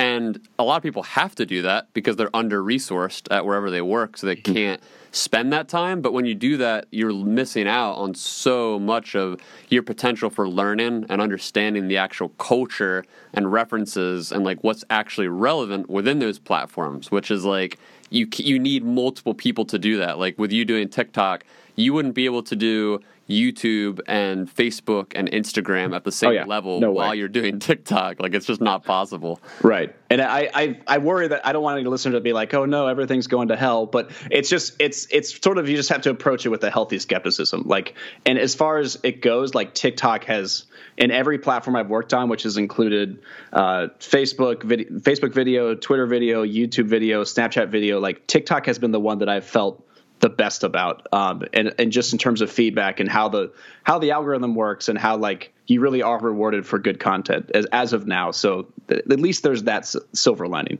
Yeah, no, totally, totally. I mean, yeah, we can. I, I, hopefully, the people listening they know it's not all doom and gloom. I mean, I- this yeah. stuff's just all. It's always changing, and it's and it is always good to be skeptical of it because it's not. It's not necessarily like the world's going to end tomorrow, but it is like it's so we're all on shaky ground, and it's good to be aware of that so we can kind of like you know move with the punches or whatever. yeah and and you know if they if anything we know for sure that they know the song fool's gold by aaron carter Yes. Oh, dude, an- anyone listening to this needs to look it up right now. It is it's the most underrated meme song that I've heard in years. Like it never became a thing. Like it, it he released the song, it got like a couple million views on YouTube or whatever and it got a few million streams, but like I loved it so much and never understood why it didn't catch on. Maybe this is the moment. This is what's going to get people talking about Fool's Gold. Like all the I, I, I like I w- obviously we're gonna keep talking, but like there's this stuff like I can't wait. But I, I, I just I, I, have to like I'm that much uh, of like a crazy coffee person where I'm like I gotta but yeah, I'll wait. You're half you're, you're like your mind's only half in the rest of this podcast now. It's fine. It's fine. I was so just to kind of like jump back into what we were talking about. Like, so obviously we could go on forever just like ranting about the state of tech and media and all that. But just to kind of get back to like what you do specifically, you, you mentioned like I don't know what it was, like 15 minutes ago or something like that, where we were talking about just how your creative process is, like when you're developing these videos. You, you mentioned that you'll often like shoot something and then you'll rec- you'll do the, the post production in like other programs or whatever. Like, is that yep. typically your your your standard way of doing things? Do you ever do like do you ever shoot TikToks natively, or do you do everything in like another program, or, or what's your approach there? The only time I I will ever do it natively, you know, in app is when I use the uh, like an effect on TikTok because. Um, you could theoretically, and I, I, have done this a couple times. You could use an effect on TikTok, and they have a lot of great ones, and then publish the video privately, and then save that video, and then take that clip and then edit it on your computer. But as soon as you, you know, do that, you one you uh, the quality goes down to 720 from 1080, so the quality is much worse. There's a there's now a um oh what's the word? This is terrible. I can't. A uh the you know your at is on it. Your, yeah uh, right like the, the there's a bug. Yeah. There's a, yeah. And so you have to basically frame that out and so at that point your video is half the quality it was before um, and then the other reason if you if you want to use an effect on TikTok, if you publish it natively right there, uh, you get a little stamp in the corner that says like you know earthquake effect or whatever you use, and that and people will find your TikTok by searching through that effect. So uh, it's actually an advantage to use uh, the effect within app. But otherwise, yeah, I edit everything else. Um, in Premiere Pro on my computer, which is how I premiere or how I um, edit any videos I do. And uh, I honestly think that's like super important. I, it, it's a little bit painstaking at times because for whatever reason, it can be very difficult sometimes to get video off your iPhone, especially 4K video, yes. into your computer. It's a weird task, but uh, I figured out a few ways to do it when it's not working so well, so it's fine. But uh, yeah, I mentioned the 4K, so um, if the if the shot isn't quite how I like it, I can reframe it a little bit because now that's twice the quality I need. Um, so it just allows for a lot of moving around and and making sure that every um, beat, every moment, every like action someone does fits right in with the music or the sound. Um, and I'll edit it with that sound. Like I'll download like for instance, the one today we did is with uh, our, Jonathan Capehart, uh, and it was just a sound where someone's going, "What? Huh? okay. Yeah, yeah. So that one, I downloaded the separate TikTok with that sound, and I put it underneath, so that way I can make sure it was timed perfectly, and that way when I brought it back into the app, I could I could make sure that the sound was aligned. That's so um, smart. That's what I was wondering because I know you do a lot of syncing with like the audio memes, and I also could see that you do a lot of off-platform editing. So that syncing process is what I was wondering, like how you nail that. So that's that's cool. You do that way. Yeah, and it's and like I, the thing is, you can actually you you don't even technically have to upload the sound once you bring it back in the app. So, for instance, the one today, I ended up putting a little bit more space between, uh, I think it was me saying something versus Jonathan saying, huh? Uh, because I just wanted a little bit more of a beat there. So I actually adjusted the audio to add a couple seconds. And so when I brought it back in the app, I still said use this sound, the the original goofy sound. But then I just turned the volume all the way down on that sound and I brought up the soundtrack volume or sorry, the the uh, original sound right, from right. our footage. And so it still shows in the bottom right corner that that's the sound we borrowed from, but now it's just all my original audio. So it all syncs up nicely. That's so interesting. Yeah, I literally, today was the first TikTok that I've done in uh, Premiere. Like every other one I've done natively at this point. And That's impressive. Well, it's it's I'm realizing now just like how limiting it is. Like I've always kind right. of been under the impression like, oh, most of these creators must be doing it natively, but as I go on, I'm realizing all these little tricks and, and things that I'm noticing in the videos that I'm like, this is not possible to do within yeah. TikTok. Like there's so much you can't do that that people do to kind of get that edge to to give you like more uh, probability, I guess, of going viral or whatever. Yeah, and that's kind of my goal is to make you know sometimes look looking or making something look effortless is like the hardest thing to do, but it's always worth it for me on TikTok anyway. Like it it always whenever it just feels like it was just shot on the iPhone natively in the app and it just like really flows well, people love it. And that, you know, to bring up the Julian Castro one again, that one was like our most popular because everything lined up perfectly but it felt like it was happening in the moment. Like we actually went back and forth and shot every one second segment, you know. Mm-hmm. Uh, so people like it when it's smooth like that. But yeah, I, this is something I've been trying to explain to some of my coworkers as, as I've gotten them more involved in the the videos. Is that like it feels at least with not just the algorithm, but even just with my own perception of like what I see as like as a funny or a successful video in general is that it really does come down to milliseconds. Like there's certain yeah. takes you'll do and the take itself might seem perfect, but maybe you like held the camera for a little too long or like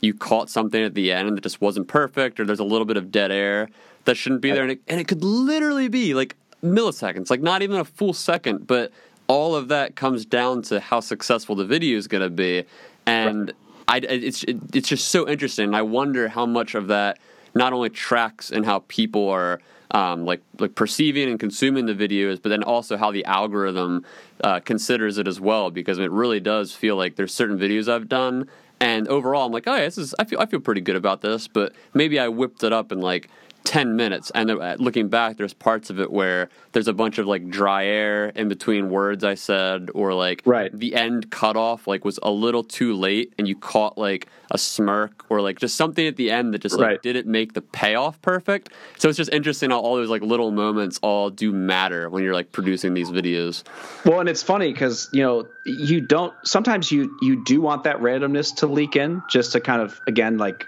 create that sort of mm. authenticity. Mm. But you never know like if it's going to work. So the one we the, the same one I was talking about today, I ended up keeping someone kind of laughing in the background at the end because sometimes I've I've noticed if someone's laughing behind the camera, people sort of even if they're not aware of it, they kind of enjoy that. They yeah. like that someone broke. Um, so I kept it in, but then like 20 minutes later, I was like, should I have kept it in? I like, I really don't know.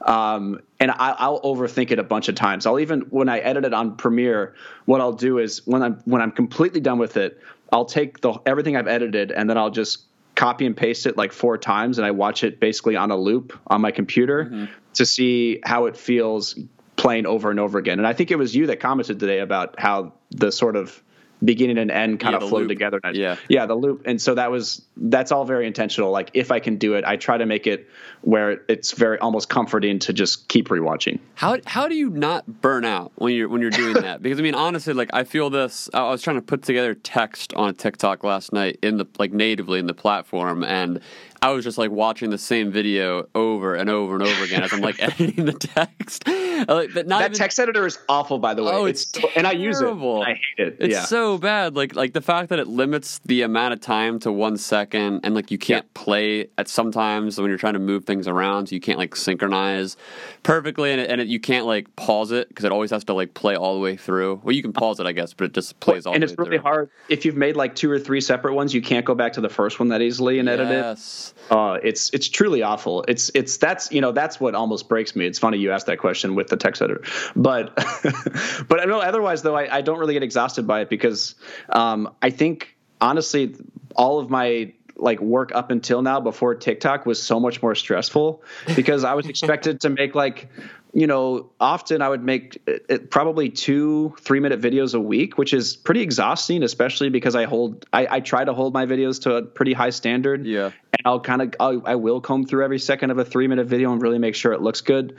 And so, kind of going from you know a, like a three minute video, what that's that's uh math is hard. 12 that's like that could be up to 12 tiktoks or around that. Right. Uh, that's how much i'm producing in two and a half weeks whereas it used to be something i was trying to produce in two days. So um, obviously tiktok's have different plots and things going on but it's it's still crazy to think about that. And i think that kind of perspective uh, keeps me from burning out with the tiktoks. Yeah the standard definitely shows. I mean i, I literally I was, I was joking with i think it was my, my coworker jeff about this um, just with your your uh, your portfolio, I'll say, of TikToks that you've had. Like we were joking because when I started doing Steak-umm's Twitter like three years ago or so, um, the guy who ran who ran the uh, the MoonPie account, he was like the guy to me as far as like his his name is Patrick Walls. Like I've, I've done a podcast with him. He's a, he's a great great friend. And he um at the time I had no idea who this guy was. I just saw the account and I thought it was brilliant and clever. But at the same time, I kept looking at it like, oh, like I want to, like it was what I was striving for. So I used it as like a competitive motivator, essentially. But I realized really quick that like I couldn't get my like I didn't have the same and I still don't have the same level of just like wit, I guess, as he does. Like he's a very clever, creative person. So the things he's able to come up with copy wise are just things that I would just never I would just never think about, you know, like it's just out of my sort of bandwidth as far as like totally. how my brain works, you know? So like mm-hmm. I, I learned pretty quick, like, okay, I'm not gonna be able to compete with this guy with the platform he has, um, putting out this level of creativity. So I'll just try to like out hustle him essentially. Like, I, and I again didn't even know him. Like, it's just all in my head. Like, I'm using this as like a competitive motivator. So I would just like do a shit ton of tweets and like just really tried to build the account that way. Eventually, it worked. Obviously, it's not as big as MoonPie. It probably won't ever be, but like it got its own success through like just a mass amount of quantity. So I kind of mm-hmm. went into TikTok with that same exact mindset where I looked at you. You were my MoonPie this time around. I was like, I was like, Dave with the Washington Post is putting out the most perfect, clever, like well produced. You, you set that up in such a way that by the time you said you were my moon pie, I was so flattered. but now, like, I'm like outside of my body right now, laughing at the fact that I was, I'm the moon pie. it's I'm sorry. It's so true. It's literally true though, no, and that's that's great. how I looked at it. Like I just can't believe how happy I was when you said that. uh, it, it's I saw like I said, I, I joined three weeks ago. Prior to that, I didn't know really anything about. I mean, like I knew it came from Musical.ly, and I had seen TikToks all over Twitter before, so I knew what it, the the theme and like what it was about essentially. But I didn't know anything about the culture or like how to produce these. Like I was never on Vine doing it myself, so this was all like new territory for me. So when I got on and like I, I looked at all these other brands and I saw what you were doing, I was like, okay, this is this person, this team, or whatever, has it all together. This is the the archetype that I'm going to kind of gun for. But I realized pretty much the same thing that I realized with MoonPie, where I was like, you've obviously done video editing for years. Like you have a really creative eye. Like there's all these assets that you bring to the table that right now at least I just don't have. So I just started like spitballing and throwing shit at the wall to try to make stuff work. And that's what's so good about what you do though, because you, you play to your strengths just as I would play to mine. And I think that like the Steak-umms brand is already so strong that like the transition felt natural because you were just bringing what you already do to TikTok. Like the, the Christmas tree tackle thing is so good.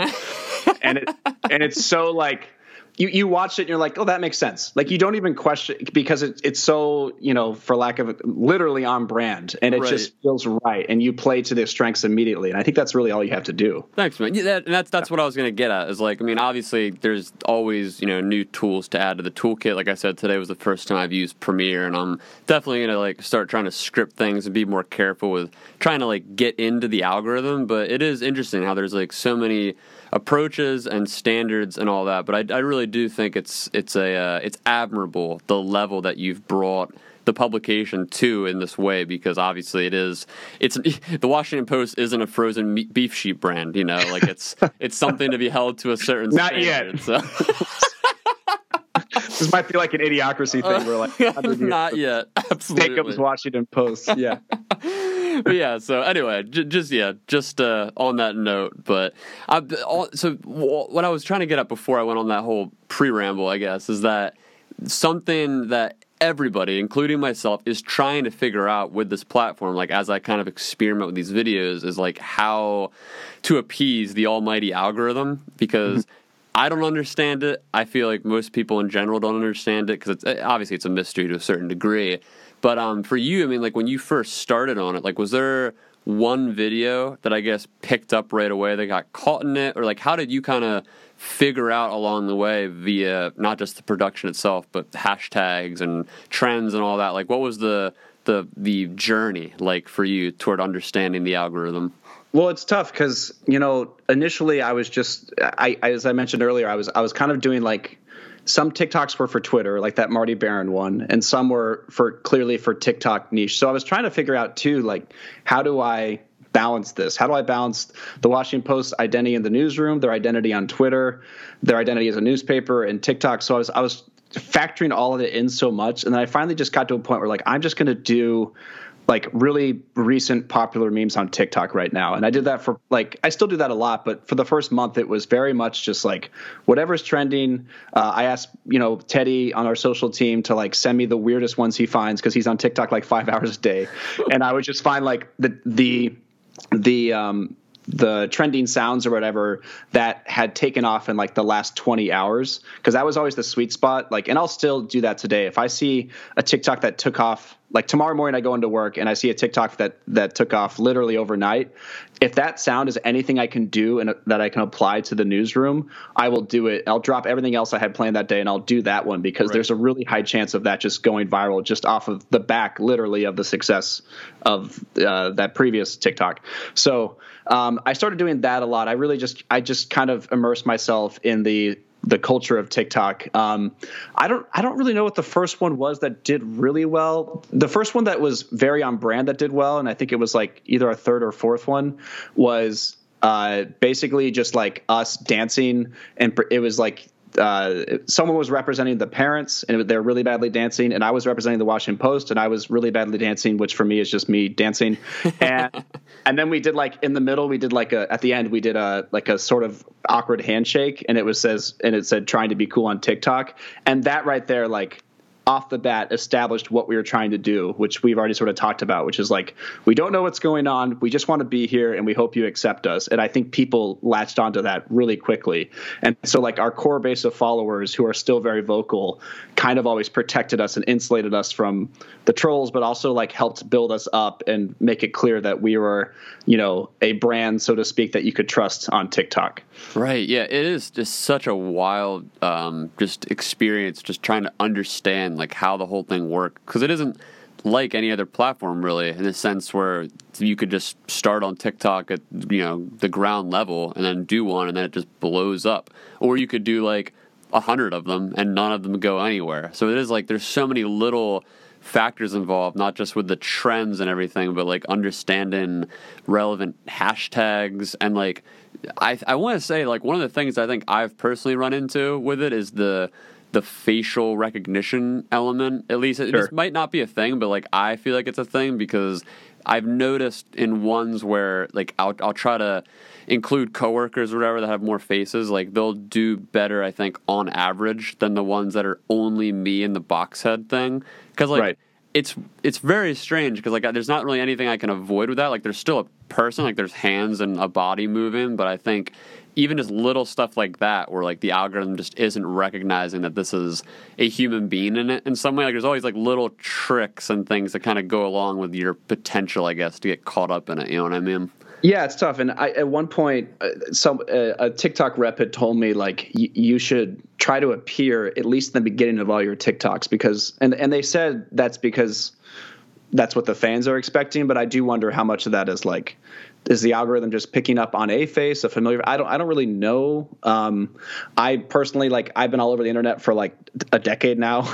you know, me, me and honky tonk country singer Dave Jorgensen, and so I, I don't, you know, personally care about my face, whatever being there. So that's fine with me. But um, I, I, don't. It, it is tough to sort of figure out like what is it that latches them on the first three seconds, and I still don't really know. I I do know that if it's just like extremely different from the last TikTok, you you probably will catch someone. Like mm-hmm. if it's just really weird and wild, or at the very least like a familiar space with something weird happening, which is often what we do with our newsroom ones, then you can kind of catch their attention. But it does seem to just sort of vary day by day. I, I, um, I imagine part of it too is like you need that immediate effect of like drawing somebody in. Like the first three seconds, the person has decided whether or not they're going to stay on the video or not. So you have to like get them right away. And not in all cases, but in some cases, I imagine that's at least part of it, just that, that hook. Yeah, and and kind of back to your a question a, a couple of questions ago about the, the ones that obviously that one did well where we we shook hands in the middle and we're trying to be cool on TikTok, but then right after that we did one uh, where it was just me in the mirror. And it was like a really common meme already where you just slowly zoom in on yourself in the mirror. And then at the very last second you get a text from someone. And it was like you know people would get texts. It was this part was faked. It was always like your mom saying like you're grounded or like or they'd get really dark and it'd be like you know girlfriend i'm pregnant or something like yeah, that. yeah. And so we had I, I, did it where it was set up and it said from the washington post it said you're fired. And and I I published that, and I kind of I I published it like it was just actually looking around, like, am I going to get actually fired for this? And then when that did well on TikTok and it did well on Twitter, and no one in the newsroom fired me, I was like, okay, I think I think we have something. I think this could work because that was my first indication. Like, I think I might you know have some traction here. Right. Do you have you noticed too, like as you've kind of grown the account, do older posts ever get resurgences in virality? Like if something you posted like months ago that kind of petered or peaked at a certain point, do, do um, those ever get like another that you know like wave of uh, views or anything? I they will get resurgences if they're like less than a month old. I haven't really seen. Uh, at least to the extent of like actually like a real resurgence where it's almost going viral again. Mm-hmm. I haven't really seen that uh, at least when it's over or over a month old. Okay. But I have seen where I mean I remember the first one of the first original TikToks we posted, which uh, again at the beginning I was just copying other sounds just to try to get you know in people's attention. But one of the first TikToks we we did, which was an original sound, was just a cadence I used to play on drumline in high school, and it was just people beating their heads against their desks to different beats and stuff. um, and that one, like, I'm really proud of that one. It's it's genuinely a, a, good TikTok, but like, I also knew when we published it that it might not do well because we didn't have many followers and like it was an original sound. Mm. Uh, but then about a month later, it suddenly kind of got picked up again. Oh, so awesome. so yeah, I think the ones when it does happen, it's usually an original sound that takes off. It's very rarely um, when you're using jumping on a trend that's already right. happening. They, they kind of just if, die after. Yeah, well, they or they or they will go viral right then and there, but they they won't come back later. Yeah. Do you like? So I'm interested to know this because you have a lot of I guess what we could call bits as part of what you do. Like, and this is yeah. something that I, I love experimenting with with Steak-umm, where like we have like a rivalry with Hot Pockets or whatever. Like we used to have like our our intern Steve. So there's like all these like little things that can kind of be fun bits for Twitter at least, where people would kind of relate to and jump on and, and banter back and forth about. And I know like your big one, at least I haven't seen it recently, but the, was the spam. Yeah. We, we, talked about this when we, we hung out at Social Fresh. Like, do you uh-huh. think there's any uh, not importance for the algorithm necessarily, but like as far as like building that community, like sort of the importance of having those reoccurring bits. Like, what do you think about that? Yeah, I think the spam thing. So part of the reason I've I done less spam lately, it's going to come back. Uh, there's two reasons. Don't worry, everyone. Uh, one, it's I think there is like something funny about uh, like hitting a joke over the head until it's dead, which I did for a long time. But now I want people to kind of miss spam. So I'm sort of waiting for that to happen and, and then we'll bring it back full force. And then two, there's people like way too many people were starting to think that we were sponsored by spam. So I wanted to squash that. True, like we're not sponsored. True. Yeah. Yeah. I really did not want, but uh, that was what's just so funny because the whole joke, the whole reason I thought spam was so funny to keep putting in TikToks is like, who would ever be sponsored by spam? Like that's why I felt that's why I felt safe doing it. And I would just laugh. I would like just where you right now. I would just laugh to myself, just by myself, about how funny it was that spam was in a TikTok. And right. like, well, can you imagine like spam approaching someone like, we really want you to be in our TikTok. Like, we really want you to feature jalapeno spam. uh, we just have this new spam. It's it's called ground pepper spam, which okay. is a you, have given them more free PR than they've probably had in years. and it took them like five months for them to send me a spam blanket. I was like, finally, uh, which I had to give away because journalistic ethics mean you can't keep anything. But right, uh, right. Yeah either oh, and they sent me spamdles, which are uh, flip flop spam sandals. Oh my god! Uh, they sent me. Yeah, that was when it finally happened. I was like, thank you, but no thanks. Yeah, um, like, this is amazing, but I can't be a shill for spam. yeah, yeah. as much as I would want to, please. uh, and so yeah, I think the spam is the, the, the real reason though that I think it works outside of my just really dumb humor is I think people like to look for it in the background of TikToks, and for a really long time I was putting in the background of almost every single TikTok.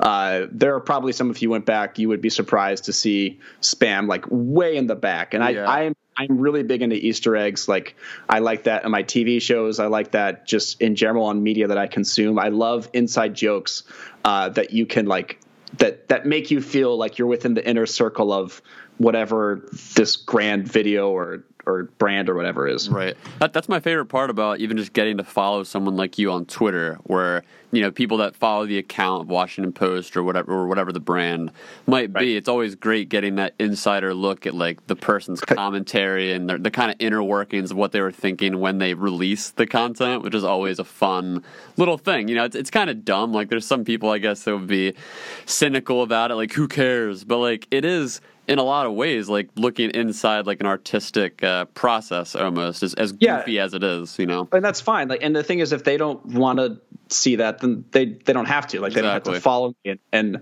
yeah like i'm one of those people that i it's it's crazy that The Office is so prevalent now because of Netflix. But like when I was in high school, I would get The Office DVDs and I would I'd rewatch them constantly, and then I would listen to them with the director's commentary.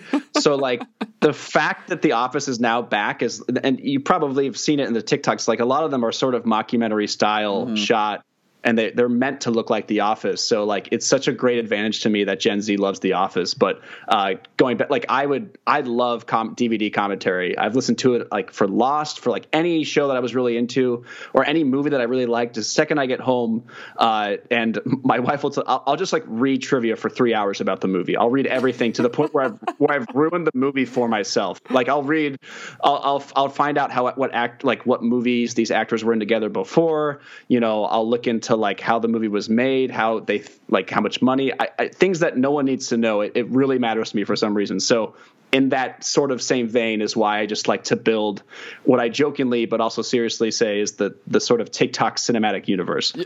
Literally, I mean, somebody just made that meme to me actually on Twitter today about Steak-umm. Right. They were like, "This TikTok is like, if TikTok's brought us anything for Steak-umm, it's that it's a window into the Steak-umm cinematic universe." And I was exactly dying. Yeah. Like, it's so true.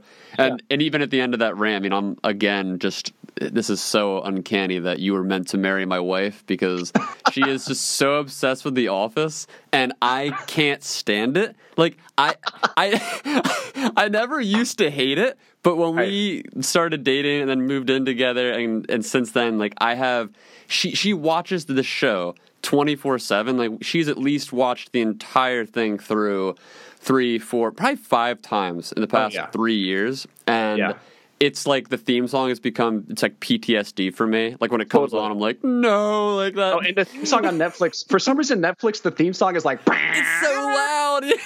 TikTok has a meme about that too, which is great, where it's uh, like, yep. yeah, falling asleep and then, yeah, so literally, and, and she falls asleep to it too. So anyway, this is all just like it's it's. Well, I'm sitting here rolling my eyes, like, oh my god, this is my. She's gonna listen to this and just be like, oh, great. tell, tell her I say hey.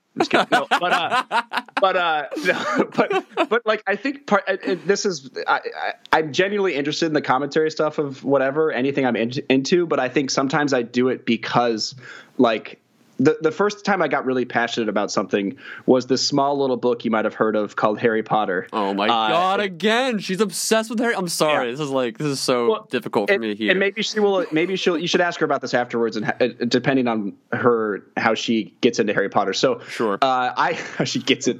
You know, didn't sound but, weird at all, Dave.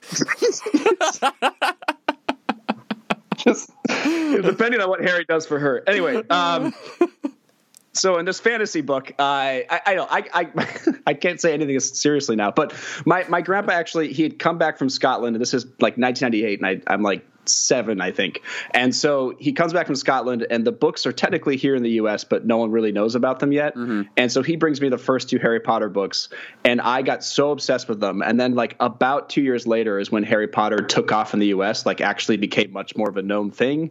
And then the movie came out in 2001, the first movie. And so at that point, I would as like now I'm 10 or 11 and I just hate it so much that everyone else uh, suddenly cares about this thing that I've cared about for a, already a fourth of my life. You yeah, know? Harry Potter hipster, of course. Yeah, it, Tales old as time. It really, it really is the Harry Potter hipster thing, and like, and so the way I reacted to that was like, oh, I'm going to read everything else about Harry Potter than I can read. So I would get all these like these fan theory books that people would write, like unofficial biographies oh of J.K. God. Rowling. Uh, there's this podcast that's still out. It's in its like 15th year called MuggleCast. Just, she lit, my wife literally she sends me links to this show all the time. Like she's she's gotten shouted out by them on her Twitter because she's always like doing their trivia things. That's incredible. They, MuggleCast followed me back on Twitter like two years ago, and I was like so delighted. It was ridiculous. Anyway, That's great. uh, so like I, I, that is how I would. The the point being that I I coped with everyone else being a fan by being a bigger fan. Like I wanted to know more than they did. So yes. by doing that, felt like I was more. I don't know. It was still my thing. Uh, so yeah, I, so I fandom in a lot of ways is like your daddy issues. Like this is like yeah. this is your childhood trauma. It's just that daddy you... issues. Like that's you know it's not bad. that's great, man. No, that, that that's awesome, and, and it's true. Like having that. I don't know. Like maybe it's part of just like people like ours personalities like we're kind of obsessive and and want to get things just right like it, it is part of that you know that drive to to make something to create something and understand the whole process of how it's made which is it's, it's cool to be able to look behind the scenes and see all that Right. Yeah. Totally. I forgot how we even got there. You're right. Yeah. No, no, no, no worries. I, I was wondering too, like in all of this, because on that note of just being someone who gets obsessive and and kind of gets into this behind the scenes and, and does all this digging, you I know you've said you've like worked on like other like doing like video production for other brands and whatnot, but I mean, have you ever gone into something like this on your own, like for your own sake? Like, have you ever created a YouTube channel for you or like done something for you in a way that's like projecting your ego and your thoughts out there. And you, I know you kind of this is I'm already answering my own question. I know you mentioned earlier you did like a podcast about yeah. Survivor, I guess. I mean that's the example. But have you done like anything else other than that, like that's kind of put your yourself out there, or is this all really as you see it, like for work in a way? Um, it's really it really is just that podcast, and, and, and to that extent, like that podcast has become such an extension of like like yeah, we talk about you know survivor week to week. But like it's it's also so my brother-in-law does that with me and a, and a good friend from college. And like i otherwise that friend from college i don't think we would still even you know talk to each other we just we don't live in the same city. And and my brother-in-law like i now talk to him more than i talk to any of my three sisters. Like mm. we've now talked to each other for like thousands of hours. It's all recorded. It's all recorded too in case anyone needs it. Uh, but yeah. And so like i uh, that is my outlet for that. And the only reason i don't do it more for myself is i just I can't spread myself too thin because, as you mentioned, like right before, like I am very obsessive with things, and in a way that I know how to be like I know when to ring it to bring it back. Um, and if I like made my own TikTok account, which I do have a dummy account, but I don't use it, mm-hmm. um, I, I would just stretch myself too thin because I would also like sort of demand perfection within myself, and and I just I don't think I could do it long term. Even this this silly Survivor podcast, like even that stretches me thin during the Survivor season. Yeah. So it really is like it, it's not for lack of wanting to, but um, and I do, you know, I mentioned when I started at, at IJ in 2014 at that joke site, like I liked the challenge of like putting all of my energy into trying to appeal to like what would become Trump voters on Facebook. Like it was really exciting when I actually got a post that I felt good about and that they actually enjoyed. And so I do like the challenges of like putting myself into that you know brand or news organization uh, just like i do now with the tiktok washington post so if i you know i'm sure one day i'll be in a position where I can do that more for myself. But I, I do like the collaborative nature of working with other people too. Yeah, no, I,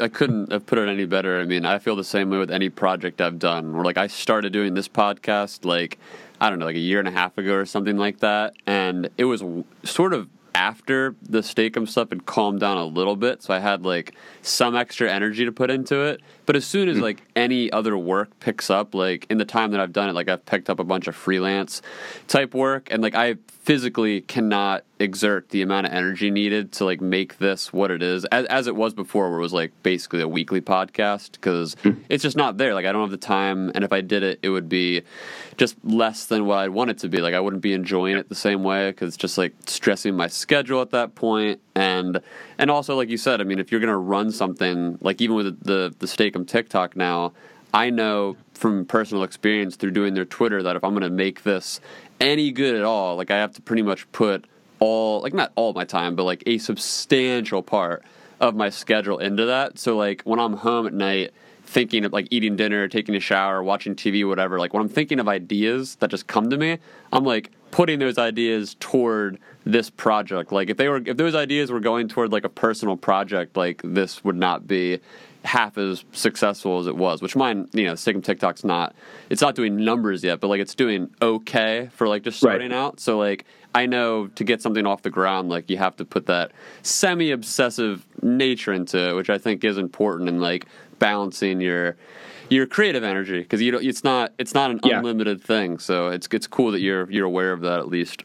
and that's what it comes down to like in and just in general like even just just the tiktok account by itself like just run just creative energy it's really it, i mean i think more people understand it more now like even within journalism like they do understand the creative people in the corner like need time to recharge and or just like we're not going to be on every single day.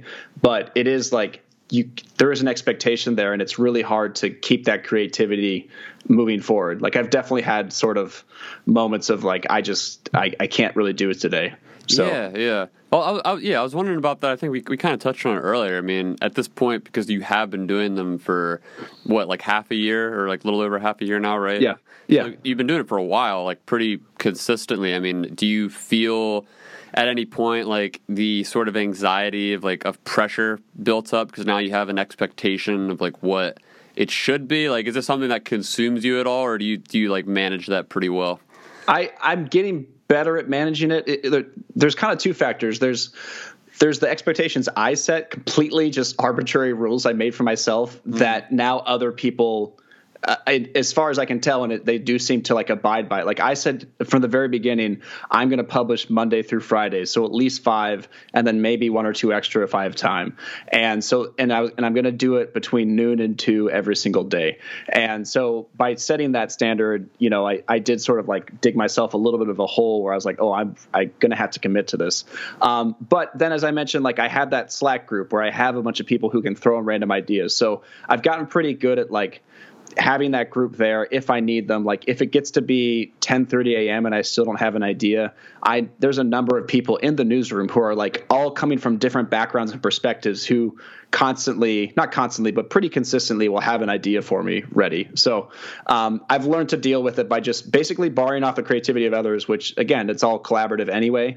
Um, most of the account is like kind of on my back in terms of all the work that goes in, but I've learned to sort of allow other people to to you know bringing the creative juices when I I just don't have them because that's a very natural thing to happen. Yeah, that's super smart. Like, there's been even just the past week alone, like, there's been days where I come in to work and I have all these ideas, and then that day I record like four TikToks throughout the day, and then the Right. next day I come in and I just have nothing. Like, I couldn't Right. think of an idea if my life depended on it. Like, I'm just, Yeah. I'm just done at that point. And then, but yeah, it's, it's so it's cool to have that infrastructure where people are feeding you creativity for when for when you're uh, from when the well is empty. I guess.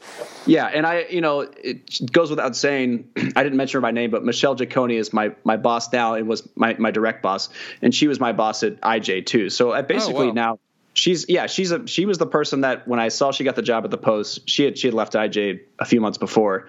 I still had a you know a friendship with her, and I was like, can I emailed her, and she was like, I was about to call you anyway. It's like okay, great. So she was my my in and basically my recommendation, but also you know hired me to her team. So basically now I've been she's been my boss for off and on almost four years. So that that's really important for me too, is that I have someone that I not only do I trust, but that she also knows how I work, and she trusts that I will get it done on my own time, which I which I have. That's so important. It's it's Yeah. insane how many social media managers and content creators that I've talked to that work for bigger companies or even smaller companies and just the roadblocks they come into not only between like with the bureaucracy of their company but just the fact that like their management or their like C-level people just don't either they don't believe in them or they don't understand what they're doing and there's just like no real relationship there that could help you know fuel their creativity and keep them wanting to try new things. Because like if you don't have that environment in place i mean you're constantly walking on eggshells. You don't know Right. when the right time is to to push the envelope or to reel back or how much time you should even invest because like they don't even care. So it's like it's so good to have that in place that relationship. Yeah, and it's it's worth pointing out that before Michelle at IJ, because she wasn't there when I started, there the the guy originally hired me was great, but he wasn't really in charge of me. And then the person they brought in before Michelle was awful, like truly one of the worst. Mm. I'm not gonna say I don't like to just call people out. Just it would be vindictive at this point, but like this person was not a good person, just yeah, no, outside totally. of the job. And so I, I, it's good that that happened in retrospect because now I know what it's like to not have that support. Um, it, like, and I'm basically just reiterating what you said, but like that is so important to like just even wanting to come into work every day, even if you like enjoy the job you have or, or are very excited about the job you have and the job title. Like it's all about uh, the people that there are there that are going to make it a good or bad day for you. Yeah, totally. And I'm wondering too, like with the the management structure there, like, and I'm sure you've had similar conversations with your coworkers or maybe even like at the managerial level. But like, have you talked to any of them about? just like what you think will happen one day when if and when I should I shouldn't say when but if and when you leave the post like having your face so attached to this image right. like have you thought at all about like what the, the, sort of transition or what the the future of this like broader brand looks like now that it's kind of so like cemented itself to to your face in a way um, I've certainly thought about it I we so we uh, I, the short answer is we have year end evaluations except they take place in like February mm-hmm. because we're a giant company um, and I am positive that's going to come up then. Um, I if I had to guess, uh, the account would kind of it, I wouldn't take it with me, but it would it would probably sort of fizzle out if I was not yeah. running it. And that and that's not to say I wouldn't like if they said, "Hey, okay, you're leaving, that's fine. Can you help transition this account?" I would love to do that. I'd be totally happy to do it, but I don't know. Unfortunately, I've kind of like built my own car to my like with its own levers and I built that car around me and it'd be very difficult to like get out of the car and put someone else in that seat. Yeah. So totally. Yeah. And so and and I mean that's sort of the the one downside of creating something so specific that works is like only you kind of have the touch to make that machine work because you created it. So uh which is a fun metaphor, but it's it's not fun for Washington Post if that were to happen. Um, but yeah, I, it hasn't really come up yet. I, I, will say, like personally for me, I'm still very happy with the post. So not that that's what you're asking, but like I, the part of the reason I don't think about it maybe as much as I should is I just right now like I'm having so much fun and, and the election uh, coming up. I'm going to get to go to Iowa, New Hampshire. We're going to go to the Super. Yeah, we're going to, and outside of that, we're going to the Super Bowl and the Oscars. Like I get to do all this stuff, like all within the next month, and then even after that. So uh, I'm just, I'm excited about that. But uh, it, it is it's a tricky situation, but I generally everyone's pretty happy. So I mean, what I don't know what we're gonna do. No, yeah, and, and it's like, yeah. what else can you do? Like you said, yeah. I mean, that's that's part of what kind of comes along with building a personified brand in a way. It would be the same thing if like.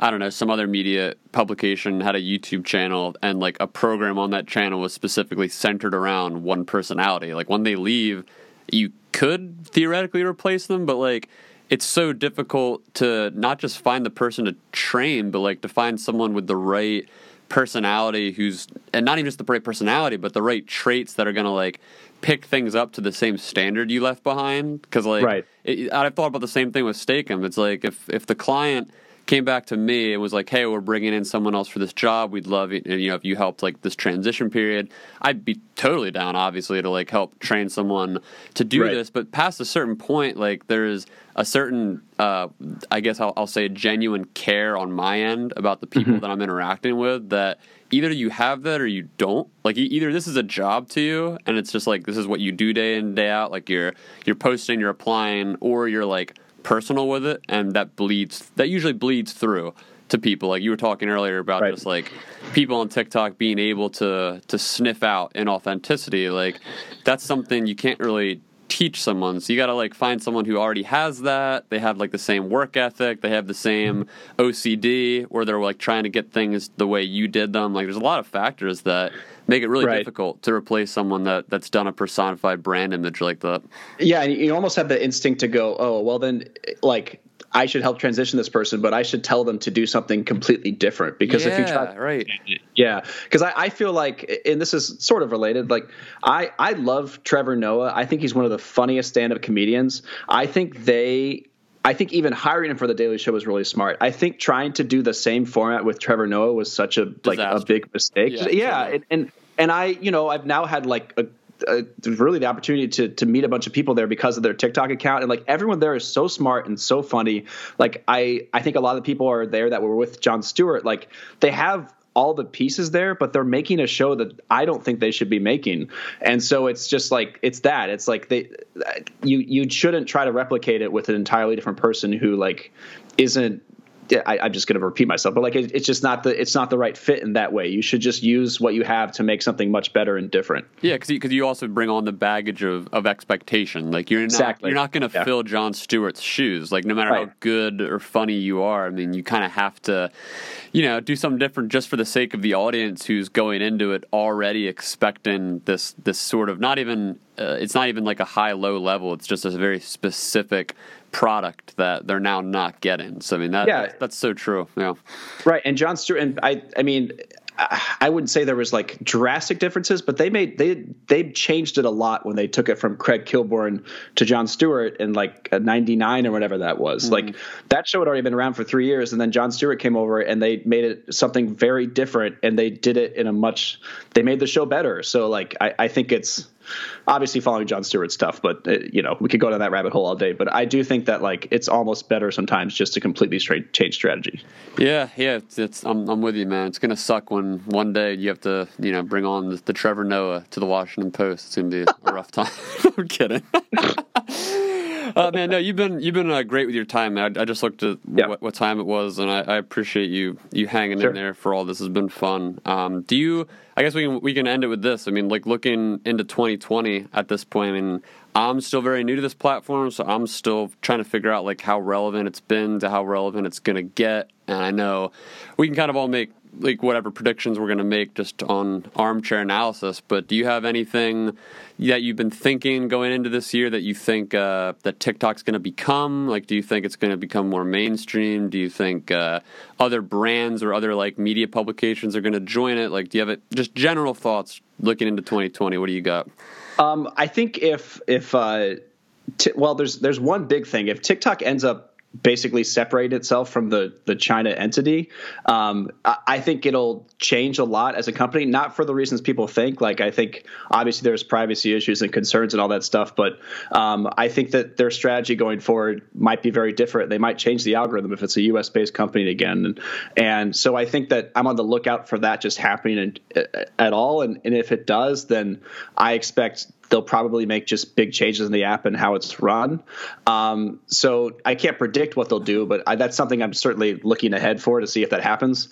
Um, in terms of like other brands being on it, I think if TikTok continues as it is, it, it, we talked i sort of mentioned like policing as a thing like it's almost community policed on the app mm-hmm. i think brands do well that are good at TikTok, and, I, and, as far as I can tell, that's still happening. Like TikTok certainly is really good at having these native ads where they have trending hashtags with brands, but like they've done a really good job so far of making those trending hashtags work within the the TikTok sort of overall personality and brand. So um, I don't think that like as more companies get on it, it's going to actually change it. I think it's just about um, basically the app continuing to innovate, but also trying to maintain that sort of wholesome image. So I'm excited to see if that sort of sticks around, but uh, it it'll be tough to it'll be tough to, to predict every move. What, what, do you think is going to happen?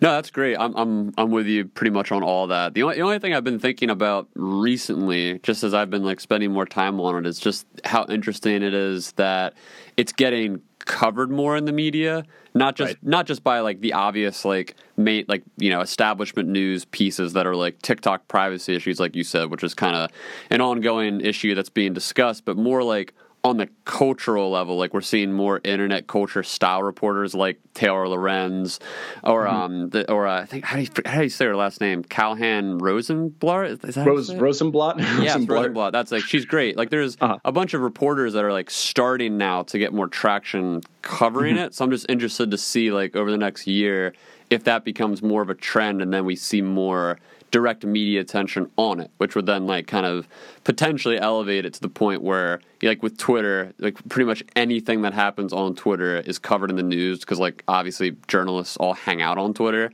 So right. it'll just be interesting to see like if there's any kind of movement there to get more um, eyeballs on the account because it does it does feel like more not just like celebrities and brands, but just like more um, like notable people in general are joining it, and it feels like it's getting more comfortable in the mainstream than it was like a year Definitely. ago. You know? Yeah, yeah, and I think um, it's it's as crazy and chaotic as as this event is. VidCon is a really good predictor of like the next eight or ten months because VidCon last year in June, I wasn't at this most recent VidCon, but what I heard from the at the post reporter who was there is that it was all TikTok. Like YouTube was the Wow. YouTube stars were there, but it was like already about TikTok.